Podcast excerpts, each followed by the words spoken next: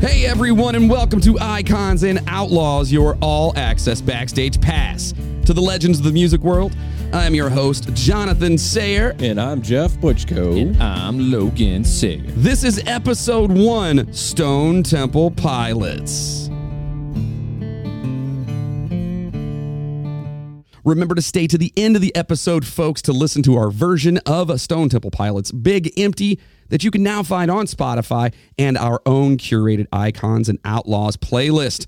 You can find everything about the show over at iconsandoutlaws.com and make sure to subscribe and tell your friends. Hey, Jeff. Yes, sir. What is your first memory of Stone Temple Pilots? Oh man, uh, was plush. I think Go ahead. you know, MTV days when videos used to exist. Okay. I remember seeing it come on. He had that red spiky hair, and I was like, "Wow, this guy can sing." It was good. I liked it. How about you, Logan? Uh, the first time I ever heard Plush was we were in the car listening to 106.5. Um, and uh, I was in the car with my mom and it came on and I was like, oh, that's pretty dope. It's pretty dope. Pretty dope. I was like, oh, you know. One hundred six point five is dope. yeah. Dope. Good. Very nice. I just remember seeing Plush on uh, on MTV, and I absolutely fell in love with it, and fell in love with the band, and followed them and everything. The only thing I wasn't a big fan of was Velvet Revolver, but Really? yeah, I wasn't a big fan of that. Really? but yeah, but you know, to to each their own. Yeah. So listen, let's talk about Stone Temple Pilots, and of course, we're going to be talking about their frontman Scott Weiland, right? Scotty Doo. That's right. Well, there are two conflicting stories of how frontman Scott Weiland and bassist Robert DeLeo actually met. One was that Weiland and DeLeo met at a punk rock icon, of course, Black Flag concert in Long Beach, California in 1985. Now, let me ask you a question. Uh, Logan, um, do you know who Black Flag is? Um, it's a pirate group, isn't it? Um, yes. Yeah. How did you know that? Um, they fly a black flag and they go, har matey. Um, actually, You suck. no, Black Flag was a, an old school punk band, man. They were one of the uh, originals. One Well, of the, I will- the first around the block. That style. Yeah. You know, Henry Rollins was actually in there. you Wait, I know. thought Sum 41 was the first one. For your generation, that would be Blink one eighty two. Ah, Oh, you got me. Dun, dun, dun, dun, dun, dun, dun, dun. I love, I love, I don't care. I like some 41. So, of course, they started chit chatting here, discussing their girlfriends, only to realize they were dating the same woman. Oh, no. Yeah. However, instead of having some beef and fighting over her, they became friends and formed a band after breaking it off with the girl. they were like, bye. Which is funny. Could you imagine? Like Scott Weiland was an attractive man, obviously. Right. Out of the all the all the band members, I'd say he's probably the most attractive, right? Oh, I would say absolutely. Right, right. So could you imagine like there's some all of a sudden you find out that your girl is, is with him? It's Yeah. like what, what are you gonna do? Right? Mm-hmm. Like w- there's no competition. there. Yeah. Especially, you know, not to talk bad about Robert DeLeo, but he's not a handsome man, no offense. No. Yeah, not a handsome man. Yeah. Maybe he's handsome elsewhere. Yeah, but he's a hell of a musician, man. And maybe, who knows? He may be, you know. Well endowed. Yep. you know those bass players. Yeah. so on the other hand, Weiland had a different version of meeting DeLeo written in his autobiography.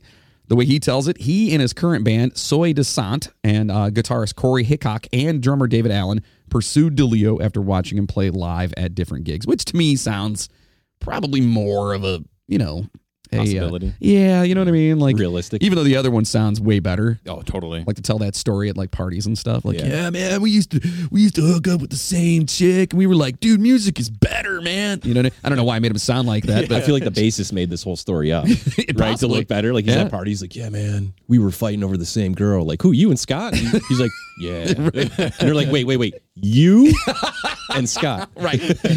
Wait a minute. So initially calling themselves Swing, Allen left to pursue other interests after a few years. The remaining members watched drummer Eric Kretz play in a Long Beach club and convinced him to join the band. Guitarist Hickok eventually left the band in 1989 in need of a replacement and auditioning many guitarists. Robert suggested his older brother, Dean DeLeo, and again, amazing uh, a musician. Just you know, Yeah. not exactly Scott Weiland in the looks department. It's fine. I'm not. I'm not bashing the guy. You know, No, but he had a hell of a talent, man. I Oh, mean, yeah, those so good. riffs and the slide guitar, the iconic slide guitar piece. it's just they were just innovators. Yeah. absolute innovators. So he and his brother were born in Montclair, New Jersey, uh, and at the time, Dean was a, at this time when they uh, were approaching him to you know come play guitar. He was a sa- uh, a businessman who was actually doing well for himself, who did what many musicians do and decided to leave music behind to find a real job. now, how many times have we told our kids? Suck. That's, that's How many exactly- times have we told our kids that? You know, when we were doing it for years and years and years, when we were younger, Yeah. our kids were, you know, littler and they would Yeah. say, you know, oh, I want to do that when I grow up. And we're like, no. Yeah. No, absolutely. No. Not. Yeah. Stay we in would school. always tell our kids. Yeah.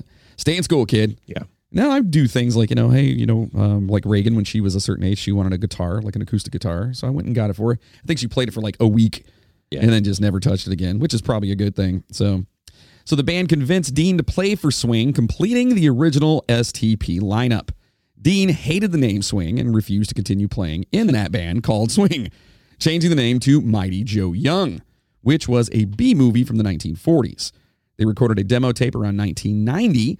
That demo would have tracks that would go on to be re recorded for the band's first studio album, Core, as well as some different styles that wouldn't show up again, like some funk and yodeling. Oh, Yes, yodeling. Uh, I- I guess, I guess Scott Weiland, who- he could yodel. I could see that. And he used to his do it when he was a range, you kid. know, and Yeah. The power he's got. it's pretty impressive. I, I mean, Logan, can you do me a favor? Yeah. Uh, can you yodel right now? Yodelay, yodelay, yahoo. Uh, that wasn't bad. Yeah. I thought Jewel was in the room.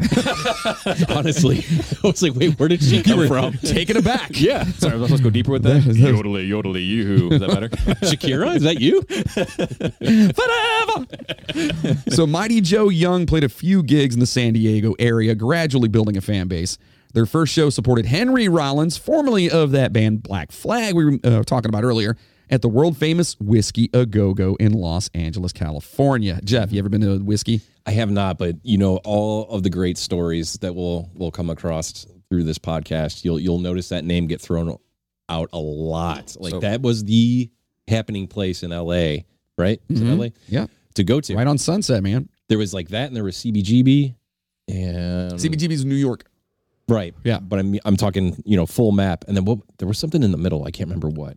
It's like Um, the Wisconsin, the rave. The Rave, yeah, oh yeah. Yeah, those so are they're- all. those are like the three big stops that everybody like Seriously? Yeah. had to go to. Yeah. So, the, like, Whiskey was your amazing. tour is going from L.A. to New York, and then Well, no, you stop got off stops in in bet- Wisconsin. yeah, you got stops in between, obviously. You know when you set up tours and stuff. I'm just- well, if you have a Yeah. good tour manager, uh, you know. But It goes from coast to coast. Like if you're going on an East Coast tour, you're Yeah. gonna hit CBGB. Okay. Right. If you're going on West Coast, you're gonna hit the whiskey. And what, what there was another one down the strip too.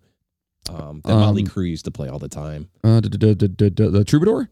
No, that's Is that actually it? off. That's off the strip, if I'm not mistaken. But there was like a handful of them over there that were Yeah. like Oh, big, yeah. big, big. Well, like back in the day, um, what was the club that uh, Johnny Depp owned? The Viper Room. yeah. That place was like apparently I didn't. I just watched like a documentary on that not too long ago where he bought it because he just wanted to like hang out with his friends, and he was in a band. Keanu Reeves was in a band. All these people were in bands and stuff. And this is unfortunately what brought on the demise of uh, uh River Phoenix. And um, I, dude, it, I guess it only hol- held like 150, 200 people. Not even that much. Yeah. And like some of the greatest musicians in the world would just get up there and just play. no shit. But you had to be like the elite to get in. Really? Oh yeah, like he would he would seriously be like, okay, you can let that guy in, but not the the, the rest of these people, kind of stuff. Yeah, it was pretty cool. That's cool. but that was out there, and I think they're actually tearing it down now, from what I heard. But Oh, that's Yeah, I think he lost in a divorce. For, uh, what's her name? oh, Amber. Uh, yeah, oof, oof, That's a that's a dirty one there. yeah. yup. So the group then began working on their debut album with first time producer and mixer Brendan O'Brien, the guy who's wor- uh, worked with future icons and outlaw subjects ACDC, Pearl Jam, Ra- uh, Bob Dylan. I almost said Rob Dylan. That's Bob's brother. Uh, Rage Against the Machine and Bruce Springsteen.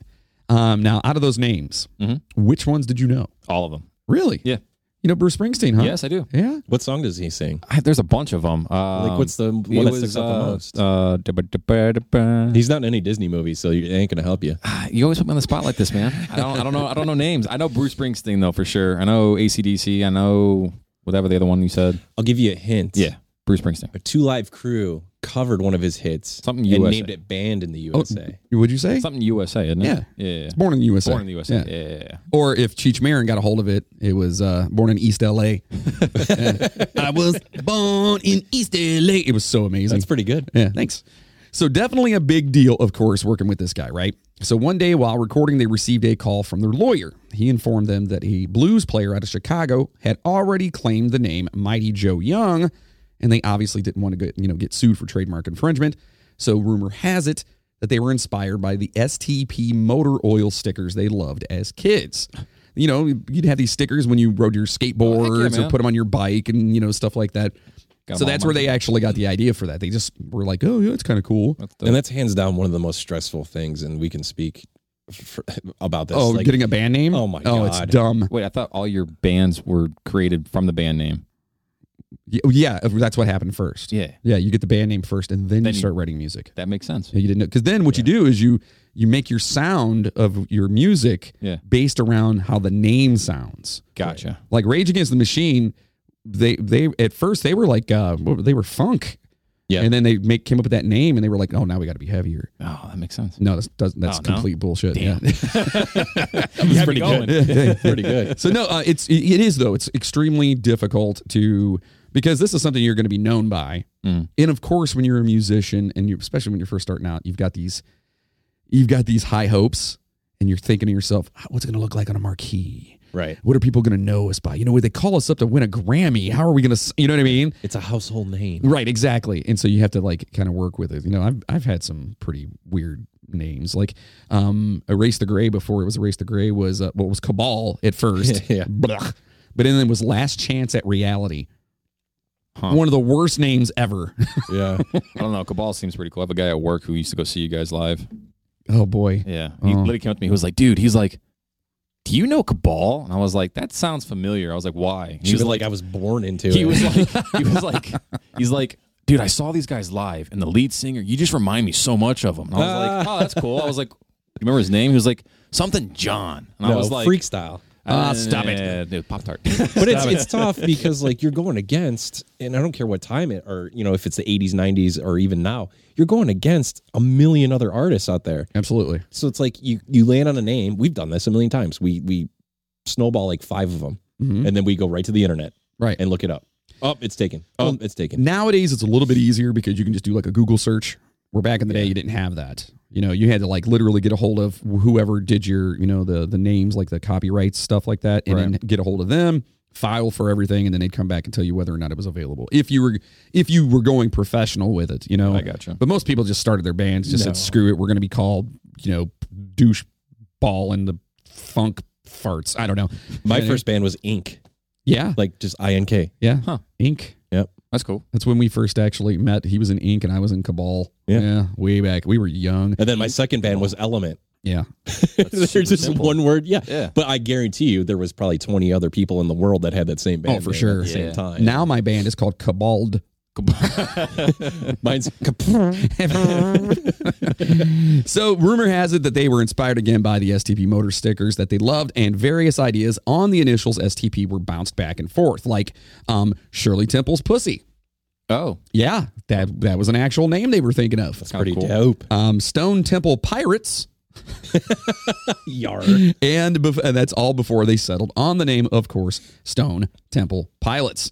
Well, STP built up their fan base in the San Diego clubs and in 1992 signed a deal with Atlantic Records, who had just released White Lion's main attraction, Rush's Roll the Bones, and Genesis's, Sis's- Genesis's? that's weird, We Can't Dance. By the way, I- Atlantic Records is a get. Oh, yeah, oof, that's huge. Back then, For that especially, time? Yeah. Hmm. that was huge. And that, that all had, came out the uh, the year before. So STB's first album, Core, was released on September 29th, 1992, and peaked at number three on the Billboard album charts. Wow. Big, big time. Core was a huge success, producing hits like "Sex Type Thing," Mm-hmm. "Plush," which we talked about, which was rumored to have been written uh, while Eric and Scott were in a jacuzzi. So that's that's fun. Um, "Creep," great song, and "Wicked Garden." To be honest, the entire album is amazing. You know, it's funny. The sex type theme that that uh, sample in the beginning. Mm-hmm. They used to use it for MTV News for years. oh yeah, yeah, yeah. It'd be like dun dun dun dun dun dun dun dun. Yeah. doo, doo, This is MTV, and they always used that sample from them. So Yeah. I wonder how much royalty they made off. Of Oh, that. probably a lot. You They'd think have so? to, yeah. Unless they were dumb and were like, "Oh, MTV is gonna play." I mean, we're talking like three years, and MTV News was on like three times a day Yeah. for three years using that sound sample. Yeah, that's crazy. Yeah, they probably did for sure. They well, let's let's hope they got paid for that because Yeah. the debut album was a major commercial success. However, some press called the band uh, the band grunge imitators. Oh, The name of the album Core refers to the uh, apple in the biblical tale of Adam and Eve. It was recorded in only 5 weeks. Entire album, 5 weeks is ridiculous. And for all you listeners out there if you if you're not familiar, that's very very short to do an entire album. for that time. Yeah, Yeah. Uh, This is Even pre- nowadays, you know what I mean? Like But this is like pre-computer. Re- I mean, they were just on the verge. Well, they were doing computer recording, but it wasn't as it advanced wasn't as it is popular. now, yeah. you know. And this was also like kind of right after grunge had kicked off. Right. So, you know, they were to me, they I didn't never considered them a grunge band. I could see it now. I guess Think- yeah, like, now looking I back can. on it, yeah. yeah. Like when Plush first came out, it's like, okay, I kind of get it. But at first I was like, this is nothing like Nirvana. You know what I mean? No, Like, I lump them in the same kind of realm as like, and I know I hate to say this, but Creed. Like when Creed first came out, before all the well, there are wide open, you know, like my own prison day, like the Yeah. other old stuff where Tremonti was doing more of the yeah, yeah. writing and whatnot. It's That that it was that like that style. It was just rock. It was like a dark rock. Right. So that's what I thought too. Yeah. Yeah. So Weiland has uh, he has actually said that the album's central theme is that humanity is confused with songs like "Sex Type Thing," which we were just talking about, which is actually an anti-date rape song and was written after a woman that he uh, that Scott was actually deeply in love with was raped by three football players after a drunken high school party. Oh, I would have never known that. Yeah. So, um, you know, when you hear things like that, it, it kind of makes you look at the song a little bit different. So when you go back and listen to that song again, just keep that in mind that that's what he was discussing as he was writing that, you know? Good to know. And it's what we're going to talk about a lot on this show, too. By the way, this is our debut episode, you know? Yeah. so if, if things are kind of whatever, we're still working some kinks out, but, you know, I think it's 110% professional, to be honest with you. so it's you know it's working but yeah we definitely want to go and talk about some of the songs and you know um, how they were written you know what was in their the creator's mind things like that so yeah it's kind of kind of a really screwed up story to be honest with you so whereas oh, okay naked sunday dealt with social injustice all right Gotcha. sex type thing, according to Weiland, deals with um, abuse of power because, of course, we were talking about the date rape thing, uh, with macho behavior and humanity's attitude toward women, treating them as sex objects. Also, Naked Sunday is about uh, again organized religion. So it's not just they've got all these different things coming, culminating, and it's quote about um let's see here oh i'm sorry about people who tell others what to do and what to believe they switch off people's minds control the masses he goes on to say, quote, it gives me a feeling of isolation when I think about it. Organized religion does not view everyone as equals. Weiland says, you know, about his lyrics on core, however, quote, I feel very strongly that all individuals, regardless of age, race, creed, or sexual preference, should have the freedom to exercise their rights as human beings to enjoy life, pursue what they want, and feel comfortable about who they are. I guess I tend to find the darker sides of life more attractive than the yellows and oranges. I know it's something that I relate to when I listen to music. It's pretty awesome. You know what I mean? Yeah. Like, he was a deep dude. He really was. And, you know, he was troubled. We'll talk about some of that, but he was a Do very, you, uh, very deep guy. do you find yourself like theming when you write music? Theming Yeah, like or fiending? like theming a scenario, right? Okay. Yes. Like I do. Like when Yes. I write my music, it's for me, it's it's more of like the stuff I'm doing lately is more of like a dream soundtrack. Like if I'm dreaming, it's like a soundtrack to a dream I'm having. Okay. and I can kind of like tell the story of what I'm dreaming through the music. And I'm just interested to know, like, in anything you've ever written, Erase the Gray, Chanel, anything, has it ever been like a theme? Like you, you found this this thing that you want to talk about or sing about, Yeah. and, and you wrap the whole song around that. Pretty much. Um, so I've always done this thing with music where, you know, if I'm not connected to it, and like when writing songs and stuff, when when I'm not connected to it, I I, I will literally write through somebody else, like what someone else has dealt with or dealing with.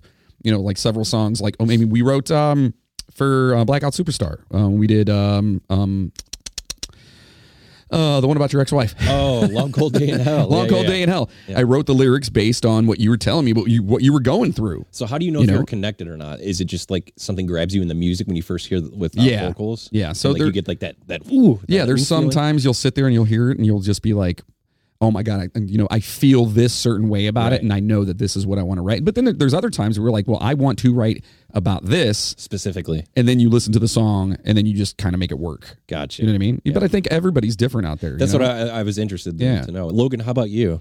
I mean, I know you sing in the shower, right? I do sing my own songs in the shower, but usually it's about dropping the soap, and I don't want to bend over to pick it up and stuff like that. So yeah, you know, Oh my God, that went totally different than I thought it was going to. So, according to Weiland, Wicked Garden's lyrics deal with the loss of innocence and purity, while Sin addresses violent and ugly relationships. Also, the instrumental song No Memory, the interlude between Wicked Garden and Sin, was written completely by guitarist Dean DeLeo. So, yeah, you know, they all had a hand in this stuff. DeLeo said about Core, quote, you know how when you listen to a Led Zeppelin album, you listen to the entire album, not just the odd song. we wanted to make a record like that. We wanted to create a vibe which would run right through the whole album, and I feel like they did. Well, no offense, everybody tries for Well, that, yeah, but, I, you know but what I they mean? accomplished that. Yeah. like that's such an just an amazing album. And for those of you that aren't you know familiar with it, you should definitely go back and listen to all that entire record. Yeah, well, you can actually check out our playlist on Spotify. Logan, what is it called if somebody wants to find it? Icons and Outlaws, the playlist. Yes. So you can get on there and we will have, what, a handful of songs from each. Like our favorites, Yeah. Yeah. as well as our version of uh, the uh, Big Empty that we recorded that is now available on Spotify and everywhere you can get your music.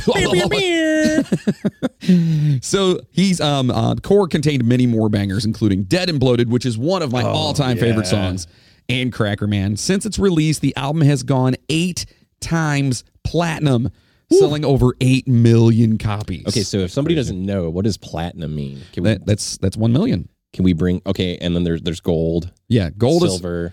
gold is bronze. 100000 i believe okay. then there's yeah platinum uh, there's diamond which is i want It's to like say Michael Jackson, I think that's- Beatles. It's kinda- either 10 million or 100 million for diamond. To go diamond, yeah, that's that's crazy. And there's If I ever go diamond, we're getting a hot tub put right in this room. We're gonna Oh, hell podcast yes. from the hot tub. Hell yes. um I would hope so. we can we can you write imagine, songs like, we're from talking the here- jacuzzi. in the background. Be like, sorry, that's just me and my hot tub. so also that same year, Scott Weiland and Dean DeLeo played an acoustic version of Plush on the show Headbangers Ball. If you're not familiar, Headbangers Ball Oh, yeah. was a TV show. It was amazing. Ricky Ratman. Yep, consisting of heavy metal music videos airing on MTV and hosted by Ricky Rackman. Some have considered this one of Weiland's most outstanding vocal performances. If you've never heard it, you should just go check it out. It's amazing. dude we used to like because that's when i was i think uh early teens like 12 13 somewhere in there we'd always have sleepovers with all our friends like at you know everybody's different houses and Right. whatnot and every sleepover we'd stay up and watch headbangers ball every time I like that and uh, 120 minutes. what was the 120 minutes That was like the really weird, obscure one. It- I think it was on like at three or four o'clock in the morning. oh really But that's where I saw the remix of uh, Lincoln, not Lincoln Park, um, Limp Biscuit, uh, Fake. I think it no counterfeit. It was the remix version of it, and that's when I that, I was like, "What is this?" And it's a totally different. I mean, it's on the album, but it's a remix from DJ Lethal. It's it's that's the first time I saw that. and you remember farm club obviously Oh yeah, yeah that Farm was a Club good was one fun. too yeah yeah, Farm Club Farm Club broke uh, Chimera. yeah They broke a bunch of different bands. Yeah, they're really good. Farm Club. it that was a tv show was a I know. TV show. I have no idea what's going on. We're good. So, in a poll in Rolling Stone from 1994, Rolling Stone's readers voted STP best new band, and the music critics wrote uh, said they were the worst new band. Oh, Yeah, of course. but what the hell do they know? Yeah, it they drives don't me know nothing. nuts. They don't make music. they're always wrong they just Yeah, crit- always. criticize it. That's it's the same thing with movies. If if it's like critically acclaimed and the critics love it, it's gonna suck. Oh, At least in my opinion. You know what I mean? It's like Rotten Tomatoes and all that. Rotten Tomatoes, if it scores really high, it's probably not that good. See, it didn't used to be that way. Yeah, Rotten no. Tomatoes used to be like, oh, dude, it Rotten was Tomatoes. shit, yeah, dude, it was so hard to get anything over like a forty-eight percent Rotten Tomatoes back when it first came out. 'cause Yeah. nobody liked. well they movies. haven't seen the documentary on the midnight train that's right. That is true. Hey, oh, ding ding! I need one of those. Ding, ding, ding, right there. yeah So, um, in addition, they took home the favorite pop rock new artist and heavy metal hard rock new artist awards the following month at the American Music Awards, the AMAs. Finally, in March 1994, they won a Grammy for Best Hard Rock Performance for Plush, which is amazing. Wow. they're off to a great start right? Yes, huge, huge, great start. So later that same year, STP returned to the studio with Brendan O'Brien once again producing to work on their second album, Purple. Unfortunately, around this time, it was also revealed Weiland had become a heroin addict. Unfortunately, Can we stop for a quick second and explain the role of a producer for people who don't know? a producer. Yeah. Well, our he- we- we producers throw for that Patreon, around. our, our Patreon producers, um, basically, so there's different types and levels of producer. So, and this goes the same thing with like movies and stuff and TV shows. Producers are the ones that have input and that go and basically take something and mold it into what everybody kind of wants it to be. Then you have like executive producers. That's the money. Executive producers are always so. If you look on a record and you see like somebody, they're either just throwing their name on there or they're um, uh, executive producer. So with us, our producer uh, for Erase the Gray when we recorded our album for uh, Universal was Jeff Tomei. And he was from, He, uh, what do you mean? he From- was a guitarist from somewhere, wasn't he? no, no, no. He was just that's all he did. Okay. but he worked with um, Smashing Pumpkins and everybody else in the past, you know. So he was the producer and he was also our engineer and you know what I mean, but he'd hire guys in and out. However, our executive producer was David Bottrell. David Bottrell, I never saw him once. I talked to him on the phone one time, but this is a guy that produced Tool, Mudvayne. So he had he- they had the name. So basically, they were like, "We're going to put his name on this," but he he would listen to it and just be like, "Yeah, it's cool," and then that's it. So when we talk about producers, we'll obviously uh, later in the uh, episodes we'll get into iconic ones because there's a lot like Rick Rubin, um, who's the guy that did Corn and Slipknot Ross. Uh, R- Uh, Rick Ross. Rick no, Ro- Rick no. Ross. Ro- Ro- ah, you know yeah. what I'm talking about? Yeah, I think it's Rick Ross, isn't it? I don't know. If, I don't think so. No, it's- I don't even think it's Ross. something. I, th- I thought. I don't know. I don't know. Anyways, I'll think of it. um, you know, like Rick Rubin did Johnny Cash. uh, Yeah. like a bunch of people. Anyways, so the Oh, producer. it was Bob Ross. That's it. yeah, that's it. Butch Vig. Butch Vig, amazing. huge. So a producer essentially you go into a studio as a band or an artist and you you you present your music, right? And as you're presenting your music, like he said, the producer kind of adapts it to like what he thinks will sell or what will be popular or what will what people want. Right, Okay. because you're going into a guy. It's like going in and, and say you uh, you want to build a house. Right. You have an idea what you want, Mm-hmm. but you don't know how to build a house. Okay. music's the same way. So these guys would go in, and, and you actually, you know, uh, what happens oftentimes is you have a choice of producer you want to use, and the label will be like, well, you've got this guy's available, this guy's available, this guy's available, this guy's available. We had we had five or six different ones, and we chose. Um, we actually. Who was the one guy? I can't remember his damn name. Anyway, but we chose Jeff Tomei from all that because he was like a Southern guy. He was down in Atlanta. We were like, yeah, we kind of connect with that. But yeah, the producer takes what you have and tries to make it better to sell records. And they Right. push you. Like some producers can so Ross Robinson, by the way. is his That's name. it, Ross Robinson. And yes. He produced Korn. And if you're familiar with the band Korn, Jonathan Davis, the lead singer, had kind of a messed up childhood where he was molested and all kinds of weird shit. So, anyways, they're recording in the studio when they're doing their debut album. And they had this last track. And the last track is all about like him singing about being molested and stuff. It's kind of like a hidden track back when they had that. Right. was it well- called Mommy or Daddy or something? Yeah. I th- I think it's Daddy. I think so. Yeah. And Ross Robinson, like in the studio when he's doing the tracks, he's yelling at Jonathan Davis. He's like, "How did it feel when your dad was inside you? How did it feel when he held you down?" Like screaming at him. Jonathan Davis, there's videos of it. He's like in tears doing his vocal part, but you when you listen back to it, it's like so pure. It's such a pure performance. You can hear him literally sobbing. But that's what the Wow. producer does Yeah. is they push and pull your best performance out of you Yeah. in ways that you would never think would happen, right? Wow. That's That's a crazy. good producer. that's what a producer does. A producer takes something that's basic and tries to make it as best as it possibly can. nice. And we'll talk about a lot of really, like uh, Jeff was saying, a lot of really iconic producers out there. Taylor Swift. And there's You suck. Thank you. Aren't you glad I made that button? I like that button a lot. We're gonna use it a lot. yeah, yeah. Oh. So unfortunately, again, we find out that uh, at this time that Scott has uh, started doing heroin, and it sucks. And on the uh, last stop of an STP co-headlining tour with the Butthole Surfers in 1993, in a back room of New York City's Royalton Hotel, Weiland first tried heroin, and in the embrace of this sticky brown bullshit, his demons were finally at ease. While Core took just five weeks to complete, Purple would take less than a month to record. Insane to me. That is insane.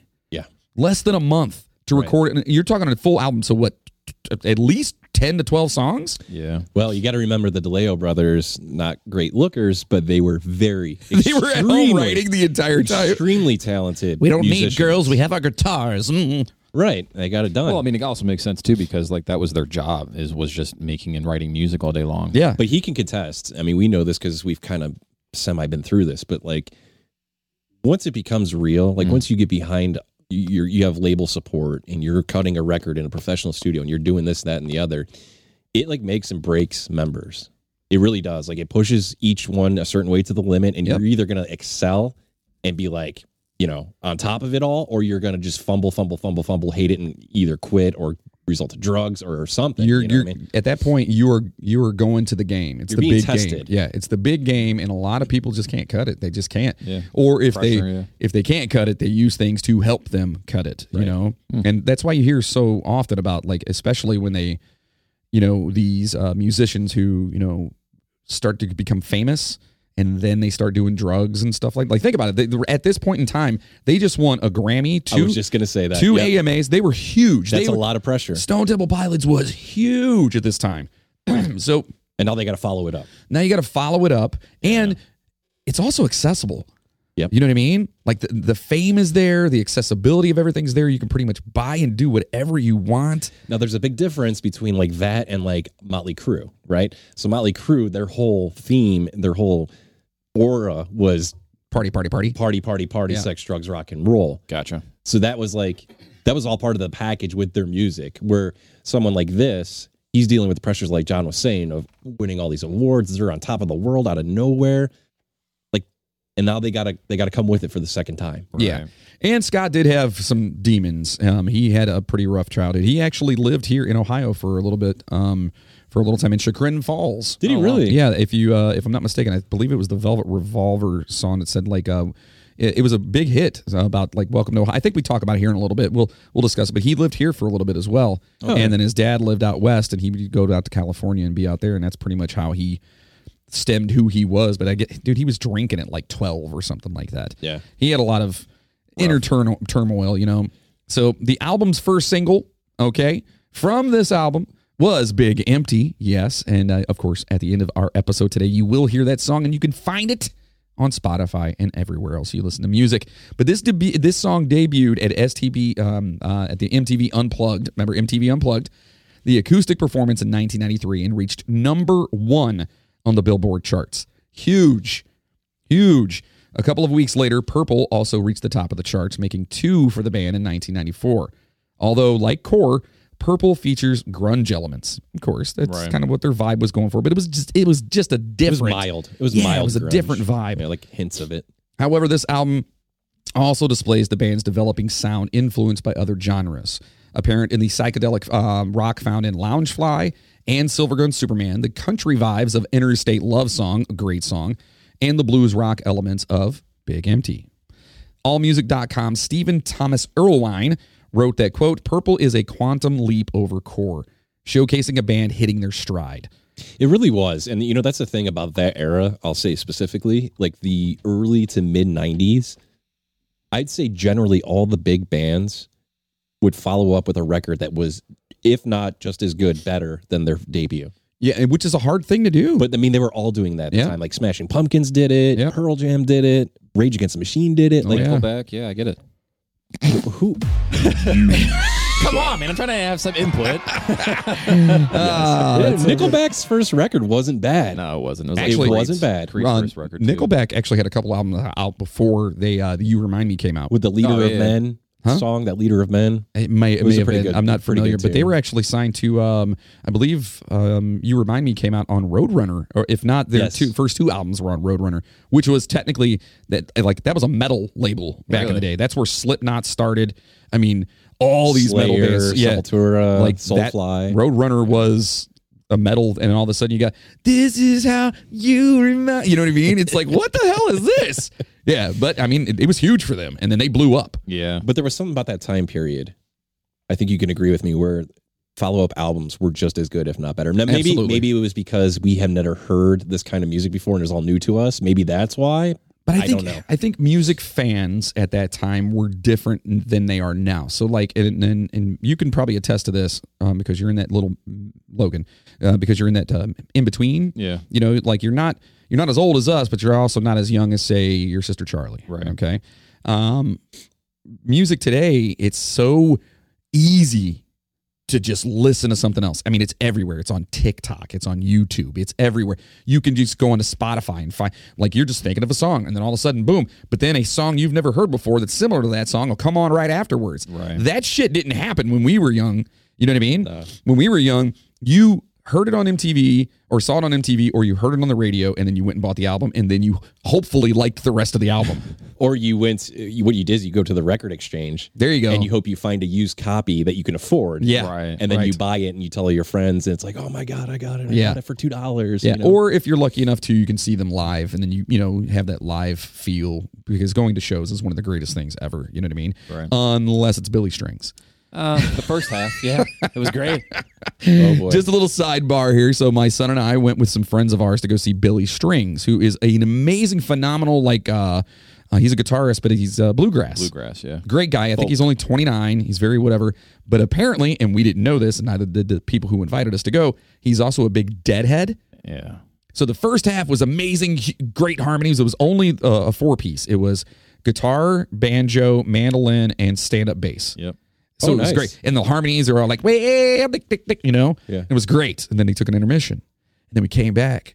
And all of a sudden, there were 19 minute songs with all these fucking weird ass lights and just delay and echoes. And we're like, and they stopped serving alcohol. oh my yeah, god. Literally right at the intermission, they're like, "Yep, yeah, you're good." Yeah, we're sitting there watching this thing like, what in the shit? Yeah. While we're here and on the subject, who is the worst, hands down, that you've seen live? Because I know we've seen millions of people live. Worst live. Oh, where you were boy. like really let down, where you were like you had all this anticipation. oh, so like I was hyped up to go see yeah, them. and then you saw and you're like, oh really? Um, I think the first time I saw the Deftones, Oh really? I swear to God, because I'm What such album? A, I'm such a big fan. Um, this was right after. Uh, you know I don't remember.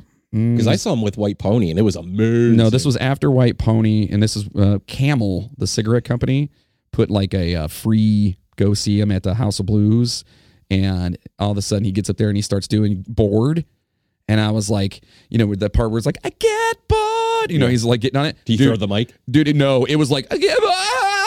I mean i was just like oh no like what just what yeah, I Because was we're gonna super do the disappointed. Deftones. They're one of my favorite bands. ever. absolutely i love them and i love their music i love chino i love stefan i love the entire band uh, and i'm not negating them but that was the biggest letdown for me How about you, Logan? Um, I've only ever been to shows with dad, so and Okay. every show we've ever gone to has always been phenomenal.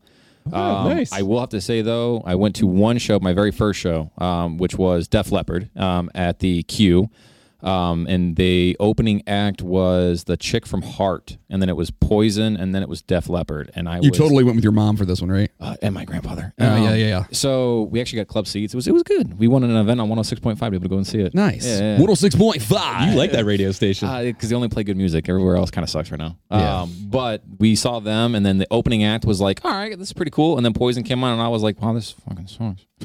not a fan of poison huh I am, but like they went out there and they didn't really give it their all. way past their prime So I have two. okay Uh-oh. All and right. I've seen a lot of concerts in my time. I, I mean, over a thousand at least. okay I mean, the biggest one that stands out to me though is the used. oh I they were used bad To lo- the I used to. The I used. used to love the Used. lo- oh my god, that first album, maybe Is it memories. worth the can you even? Oh we yeah. played that thing until it wore out. I mean, it was such a great album. Oh, yeah. And I finally went and saw them live, and that dude would throw the mic on every high note. oh He would also like just make his own, I don't know, iterations of it on stage. The guitarist was never in sync with the drummer. Like Oh, it was boy. the biggest pile of crap I've ever seen. I was That's so not good. let down. I was That's not like, good. what the hell is this? And then the other Drugs are one- bad and good. The other one was Marilyn Manson. really? Yeah, I saw him at uh it was him and Korn and Rob Zombie at Blossom. And this was way back when we were in Shenoa. Okay. Like back then.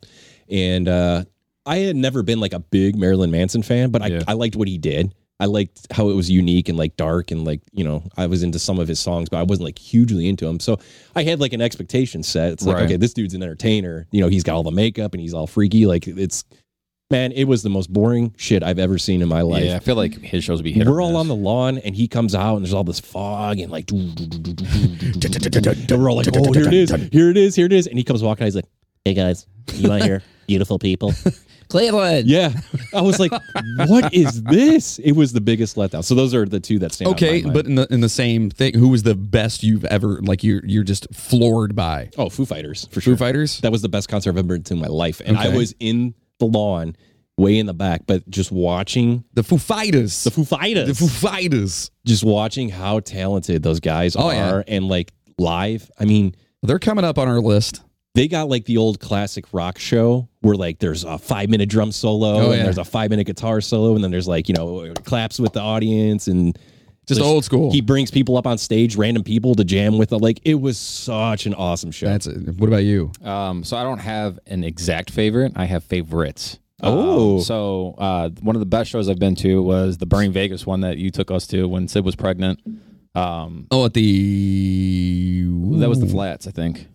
Oh, that was oh okay that that was that little place. Yeah. Um, the the foundry. Yes. Okay. Yeah, yeah, yeah. We went there. That show was awesome because that is just such a good entertainer. But too, the music was Aw. awesome and everything too. We just had a good time. We had all our You family should see there. him when he pukes af- after after from too much five hour energy. Give him Jaeger. Oh. We don't need to tell them about. No, it was it wasn't. It's we used to.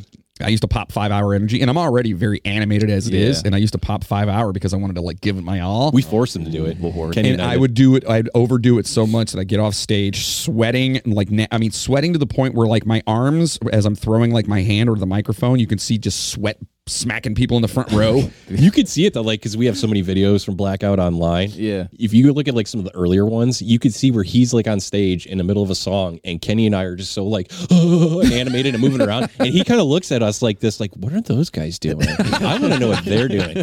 So then, like he would ask us, and we're like, "Dude, five hour energy," and he's like, "Really?" And we're like, "Yeah." So we just kept feeding them to him. Yeah. and then like eventually, like you know, we would we would go crazy in that band, and we go give it our all, and like at the end of the show.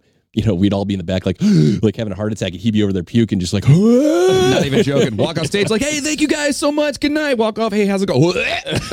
yeah, like it was bad. It was bad. That's bad. Um, so to be honest, uh, my favorite, and we'll get back to talking about the Stone Temple Pilots here. Sorry, and it's kind of what we do here on the show too. Um, with us being musicians and such fans of music, we're going to talk about you know our experiences and things like that. But we also want to hear what your experiences are too. Absolutely. we'd love to hear who your favorite and worst, you know, live um, going to see a concert. Which which which one sucked? Which one was good? And uh, so to me, and it can't be any of our bands, by the way. That's not an answer. well, at least not sucked. Yeah, you Right. can't say that one. Um, no, uh, to be honest, Dredge. they Dread- let, they let you down. Or no, good. they were Yeah. like my favorite. I was gonna say, I remember I went to go see Taproot. Yeah. And they opened up for him, had no idea who they were, and I'm standing there by the bar and all. I of a was sudden- either with you because I was at that show. I You might have either been went with with you me. or someone that we know. like, yeah. I was uh, at that show. But then all of a sudden you hear him like singing through the trumpet, Yeah, and I'm like, "What is that?" And dude, they were so amazing. or the live. saw. He took like a back saw. And Yeah. put a mic like just he, his vocal mic. He lowered it down and took a back saw like he would saw wood with, and he's going like this, like vibrating it. Yeah. vibrating. It's going. Yeah. and he put effects on it, and it sounded like a violin. And Yeah. he's playing to like the music, and it sounded beautiful. It was amazing. If you guys never, if you never heard of Dredge, check them out. It's D R E they still D around? G. No, they broke up. Oh, okay, I was gonna say. They're amazing. So going back over here, so this guy, Stephen Thomas Irwin from allmusic.com, also described Interstate Love Song as a quote, concise ep a concise epic as alluring as the open highway, and Big Empty as quote a perfect encapu- encapsulation my that word encapsulation of mainstream alienation. Wow. The other two singles after Big Empty, Vaseline, amazing song, and Interstate Love Song also hit the top 10 on the Billboard charts, giving them three top 10 hits that year. And it's amazing. So it's funny. I remember being in high school when Purple came out. Yeah. and it was funny because nobody really like you know the, the the group that I hung out with was like the skaters and bikers and kids in bands. That that's who I was yeah. surrounding myself The with. punk kids. Yeah. Right, and we all knew about STP like from core. You know what I mean? We were all into it and everything. So when Purple came out, we were really excited. But then it was funny to watch all like the jocks and like the preppy guys Yeah. walking up and down the hallway singing Vaseline. Like Vaseline was the song that like pushed them into the realm Yeah. of the other guys. That's right. crazy. Yeah, it was a it was a big crossover hit. It, It was. really was. Yeah. And the uh, the album also included other minor hits including Pretty Penny, great song, and Unglued. Purple has been certified 6 times platinum, selling over 6 million copies. It sold 3 million copies just 4 months after its release. That is insane. Okay, and again, this is back when you bought physical copies of albums. It's not like you were just going and downloading stuff on Spotify or whatever from the you know the safety of your own home. You had to go and you know f- fight people for albums and stuff like that. You know, Right. so it's pretty awesome. So the cover of Purple shows a baby riding a dragon in the sky while some angelic figures look on. It is based on the artwork from a package of China White heroin that Weiland scored in Los Angeles. Yeah, it's kind of kind of messed up. I'm not gonna lie, it's kind of messed up. But he's not the only one.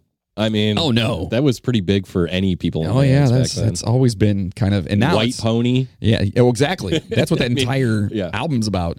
Uh, White Pony from Deftones. Um, pretty much the entire album was written about heroin. That's why it's called White Pony. Yeah, it's totally messed up. Great album, by the way. My favorite of all of their records. So 1994 also saw Weiland marry Janina Castaneda Oh, I didn't know he got married. uh, a couple times. Yeah. Oh, interesting. Yeah, and which is uh, it is said that "Sour Girl" and "Interstate Love Song" were written about. Heading into 1995, Weiland would slide into drug and legal problems. His heroin problems were, of course, getting worse. "Quote: When I tried heroin for the first time," Weiland recalled 1998, "it seemed to make all those insecurities just go away. I suddenly felt, wow, this is how normal people feel on a day-to-day basis." He was spending over three thousand dollars a week on smack within a year. Oh wow. And just to let you guys know, I mean, I, I'm assuming it's in here at the towards the end. So a little spoiler alert. When he died, he was worth his net worth was two million dollars, Yeah, which you would think would be a lot higher. yeah. Well, he also was But then again, you're split in three ways. Yeah, and you were also using drugs a lot. No, four ways because there was a drummer. Yeah. So they were split in four ways. I would, I don't know, but you, Well, see, you then never know everything that gets either. everything gets cut from like oh by the way that producer we talked about earlier that guy gets a cut from your Yeah. record sales. So every time a record's played or bought or whatever they get, they're called points. And one of these days maybe for a bonus we'll go to we'll talk about Yeah, like splits and like points and all that. splits Yeah. points and all that a good stuff. idea. Yeah. So three thousand dollars, lots of money. All right. Weiland found that heroin not only took him away or took away his anxiety, but also fed into his carefully concocted, wasted rock star persona, and inspired a bracing new experimentalism. He credited a lot of his creativity during the Purple recording sessions to his addiction to heroin. Quote, heroin gave me this ability to distance myself from the creative process and thereby gave me the strength and courage to try new things. This is what he told classicrock.com. Quote, part of me felt I couldn't be creative unless I was high. And that happens a lot more than you think it does. Absolutely. I mean, truthfully, especially like I, I, I don't really know so much um, as far as like pop music, but rock back in the day, that was the, the, the cool thing was to be fucked up. Oh yeah. You know but what I it mean? does it does like unleash your creativity. I mean, my Yeah. the entire new album I just wrote, I was high as a kite. Yeah. I mean, I'll be honest. Every single time I sat down to write, I was And when he says hi, folks, he means marijuana. yeah. I don't I don't mess with crazy Yeah, stuff. Let's you make know? sure we're making sure everyone knows that. Yeah, no, that's it. But it does. It like it. You hear things differently. You hear you think of things in a different way. I mean, you know this. It You turns your know this from brain off, working man. Music. Yeah, Yeah, it turns your it's- brain off. It does. Yeah. In October of 1995, STP got together to begin recording their third album, Tiny Music Songs from the Vatican Gift Shop, which is just a crazy name for I didn't like this one either. I wasn't a huge fan I was of this like, album. yeah, it's okay. They rented out a mansion in Santa Barbara, California to uh, live together during the recording process. Unfortunately, the production process of Tiny Music wasn't easy. In early 1995, shortly after the band was forced to scrap two weeks worth of recorded material, and for them, that's like half an album. you know what I mean? Because they're just hustling through this. Right. Scott was arrested just two days out of another rehab for heroin and cocaine possession and sentenced to one year's probation. Obviously, it didn't take long for Weiland to lose that very little control of the addiction he held during this time. Now I think now listeners, you're you're thinking, well, probation, that's not bad. Well, if you're a traveling musician, Right. you are f- effed. Yeah. If you get on probation, for for drugs. that's your livelihood. You can't tour. Well, you can, but you can only go to certain places and do certain things. Right. And you're not allowed to drink, you're not allowed to do anything, you know what I mean? It's it's hard. And it's, that- that- it's very hard. F's the rest of the band too. All the other members, the road crew, I mean, Paychecks. everybody gets Paychecks. suffers from that. Yep. After his wife Janina bailed him out, he literally jumped out of her car at a stoplight and disappeared for days while shooting dope with Courtney Love. Yes, that Courtney Love. Oh. That is the most crazy thing I've ever heard yet so far.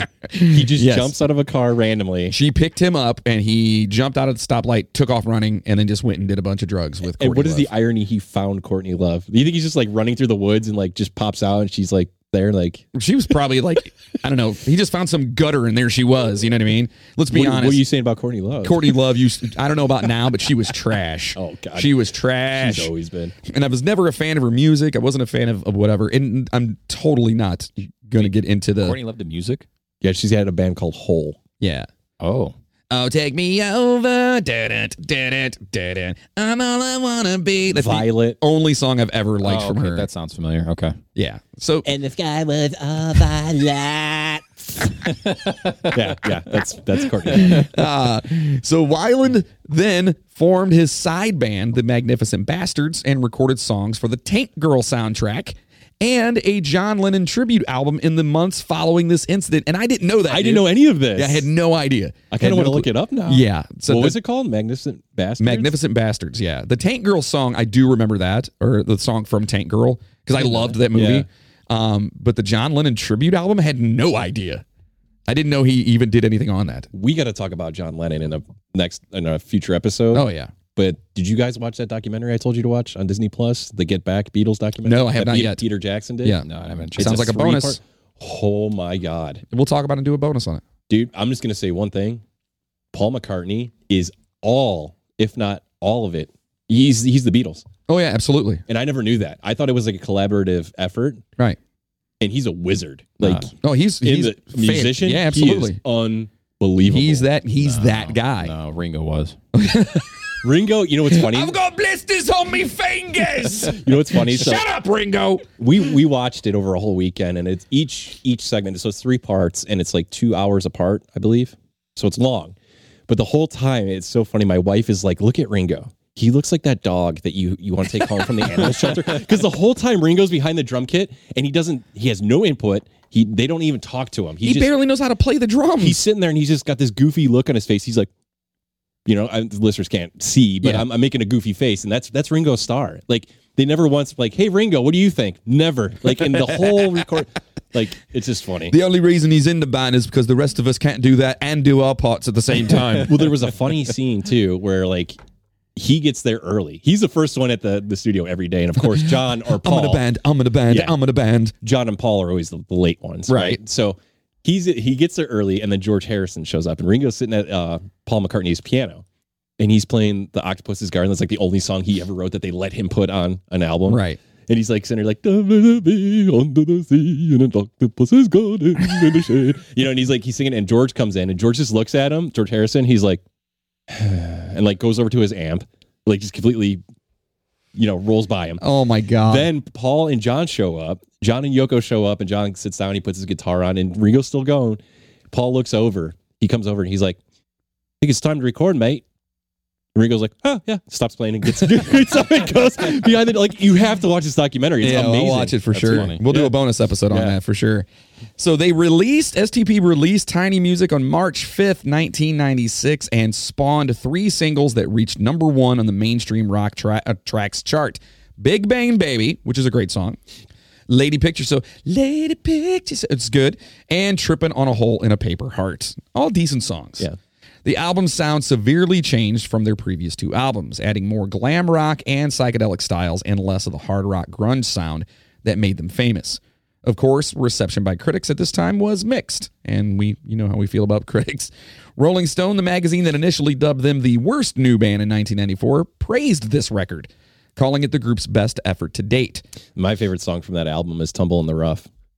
Yeah, it's good. Dude, that song. It's that- good. Yeah, it's good. Yeah. There's There's a lot of I, I like I said, it's not my favorite of their albums. They put No, out, but definitely it's good. not, It's a yeah. good one. And uh, however, they were surprised at the quote clattering upbeat character of the music, seeing that Weiland was all over the news with his drug use and arrests. just go look up uh go look up on YouTube, look up Big Bang Baby, the one we talked about. Look up the video for that. Mm-hmm. It is the most ridiculous thing you've ever seen. Like they they mock like the Brady Bunch, so like all the band members are in little squares, and Scott Weiland's in his, and you could tell he's just jacked through his brain, and he's like he's like grinning like the Joker and just like bopping his head to the music and stuff. Like in the video, it's amazing. It's such a good track, though. God, I love that song. Um, so yeah, of course he was all messed up. So STP was also featured on the cover of Rolling Stones issue number seven five three in February of 1997, which is actually a really big deal. I don't know if you knew that or not, but No. there's actually um, uh, who sang that on the cover of the Rolling Stone. Well, that was the place to be. That Mm. Yeah. that that made you yeah, a if legit you were on- artist. Yeah, if you were on the cover of the Rolling Stone, man, on Rolling Stone, you were you made it. You Mm-hmm. were you were there. And there's been a lot of failures after that, but yeah, that was that was kind of like the pinnacle if you got up there. I gotcha. So the band, huh? What came first, Rolling Stones or the Rolling Stone? The band Rolling Stone, I Yeah. I, I believe. The magazine's been around what since the 50s, 60s, I think. You have to look it up, but Really? yeah, I I'm bel- almost positive I, I you know I Because don't, isn't Almost Famous? Remember that movie, Almost Famous? Isn't he like working with the guy from Rolling Stone? he was a reporter for Rolling Stone. yeah. So I Yeah. mean, we're going back. And that's the '70s, though. that's but- the seventies, but but, the- I think I want to say I, sixties. bel- I believe the Stones have been around since. oh, they've been forever. Ever. late, late 50s because Yeah. i mean what's his name um what's the guitarist? Keith Richards. He's uh what like 706 Well, now. when Jesus moved the rock to come out of the cave, Keith Richards came out after him. Oh, so he was already in there waiting for him. Right. Oh, which would explain the hair at that time.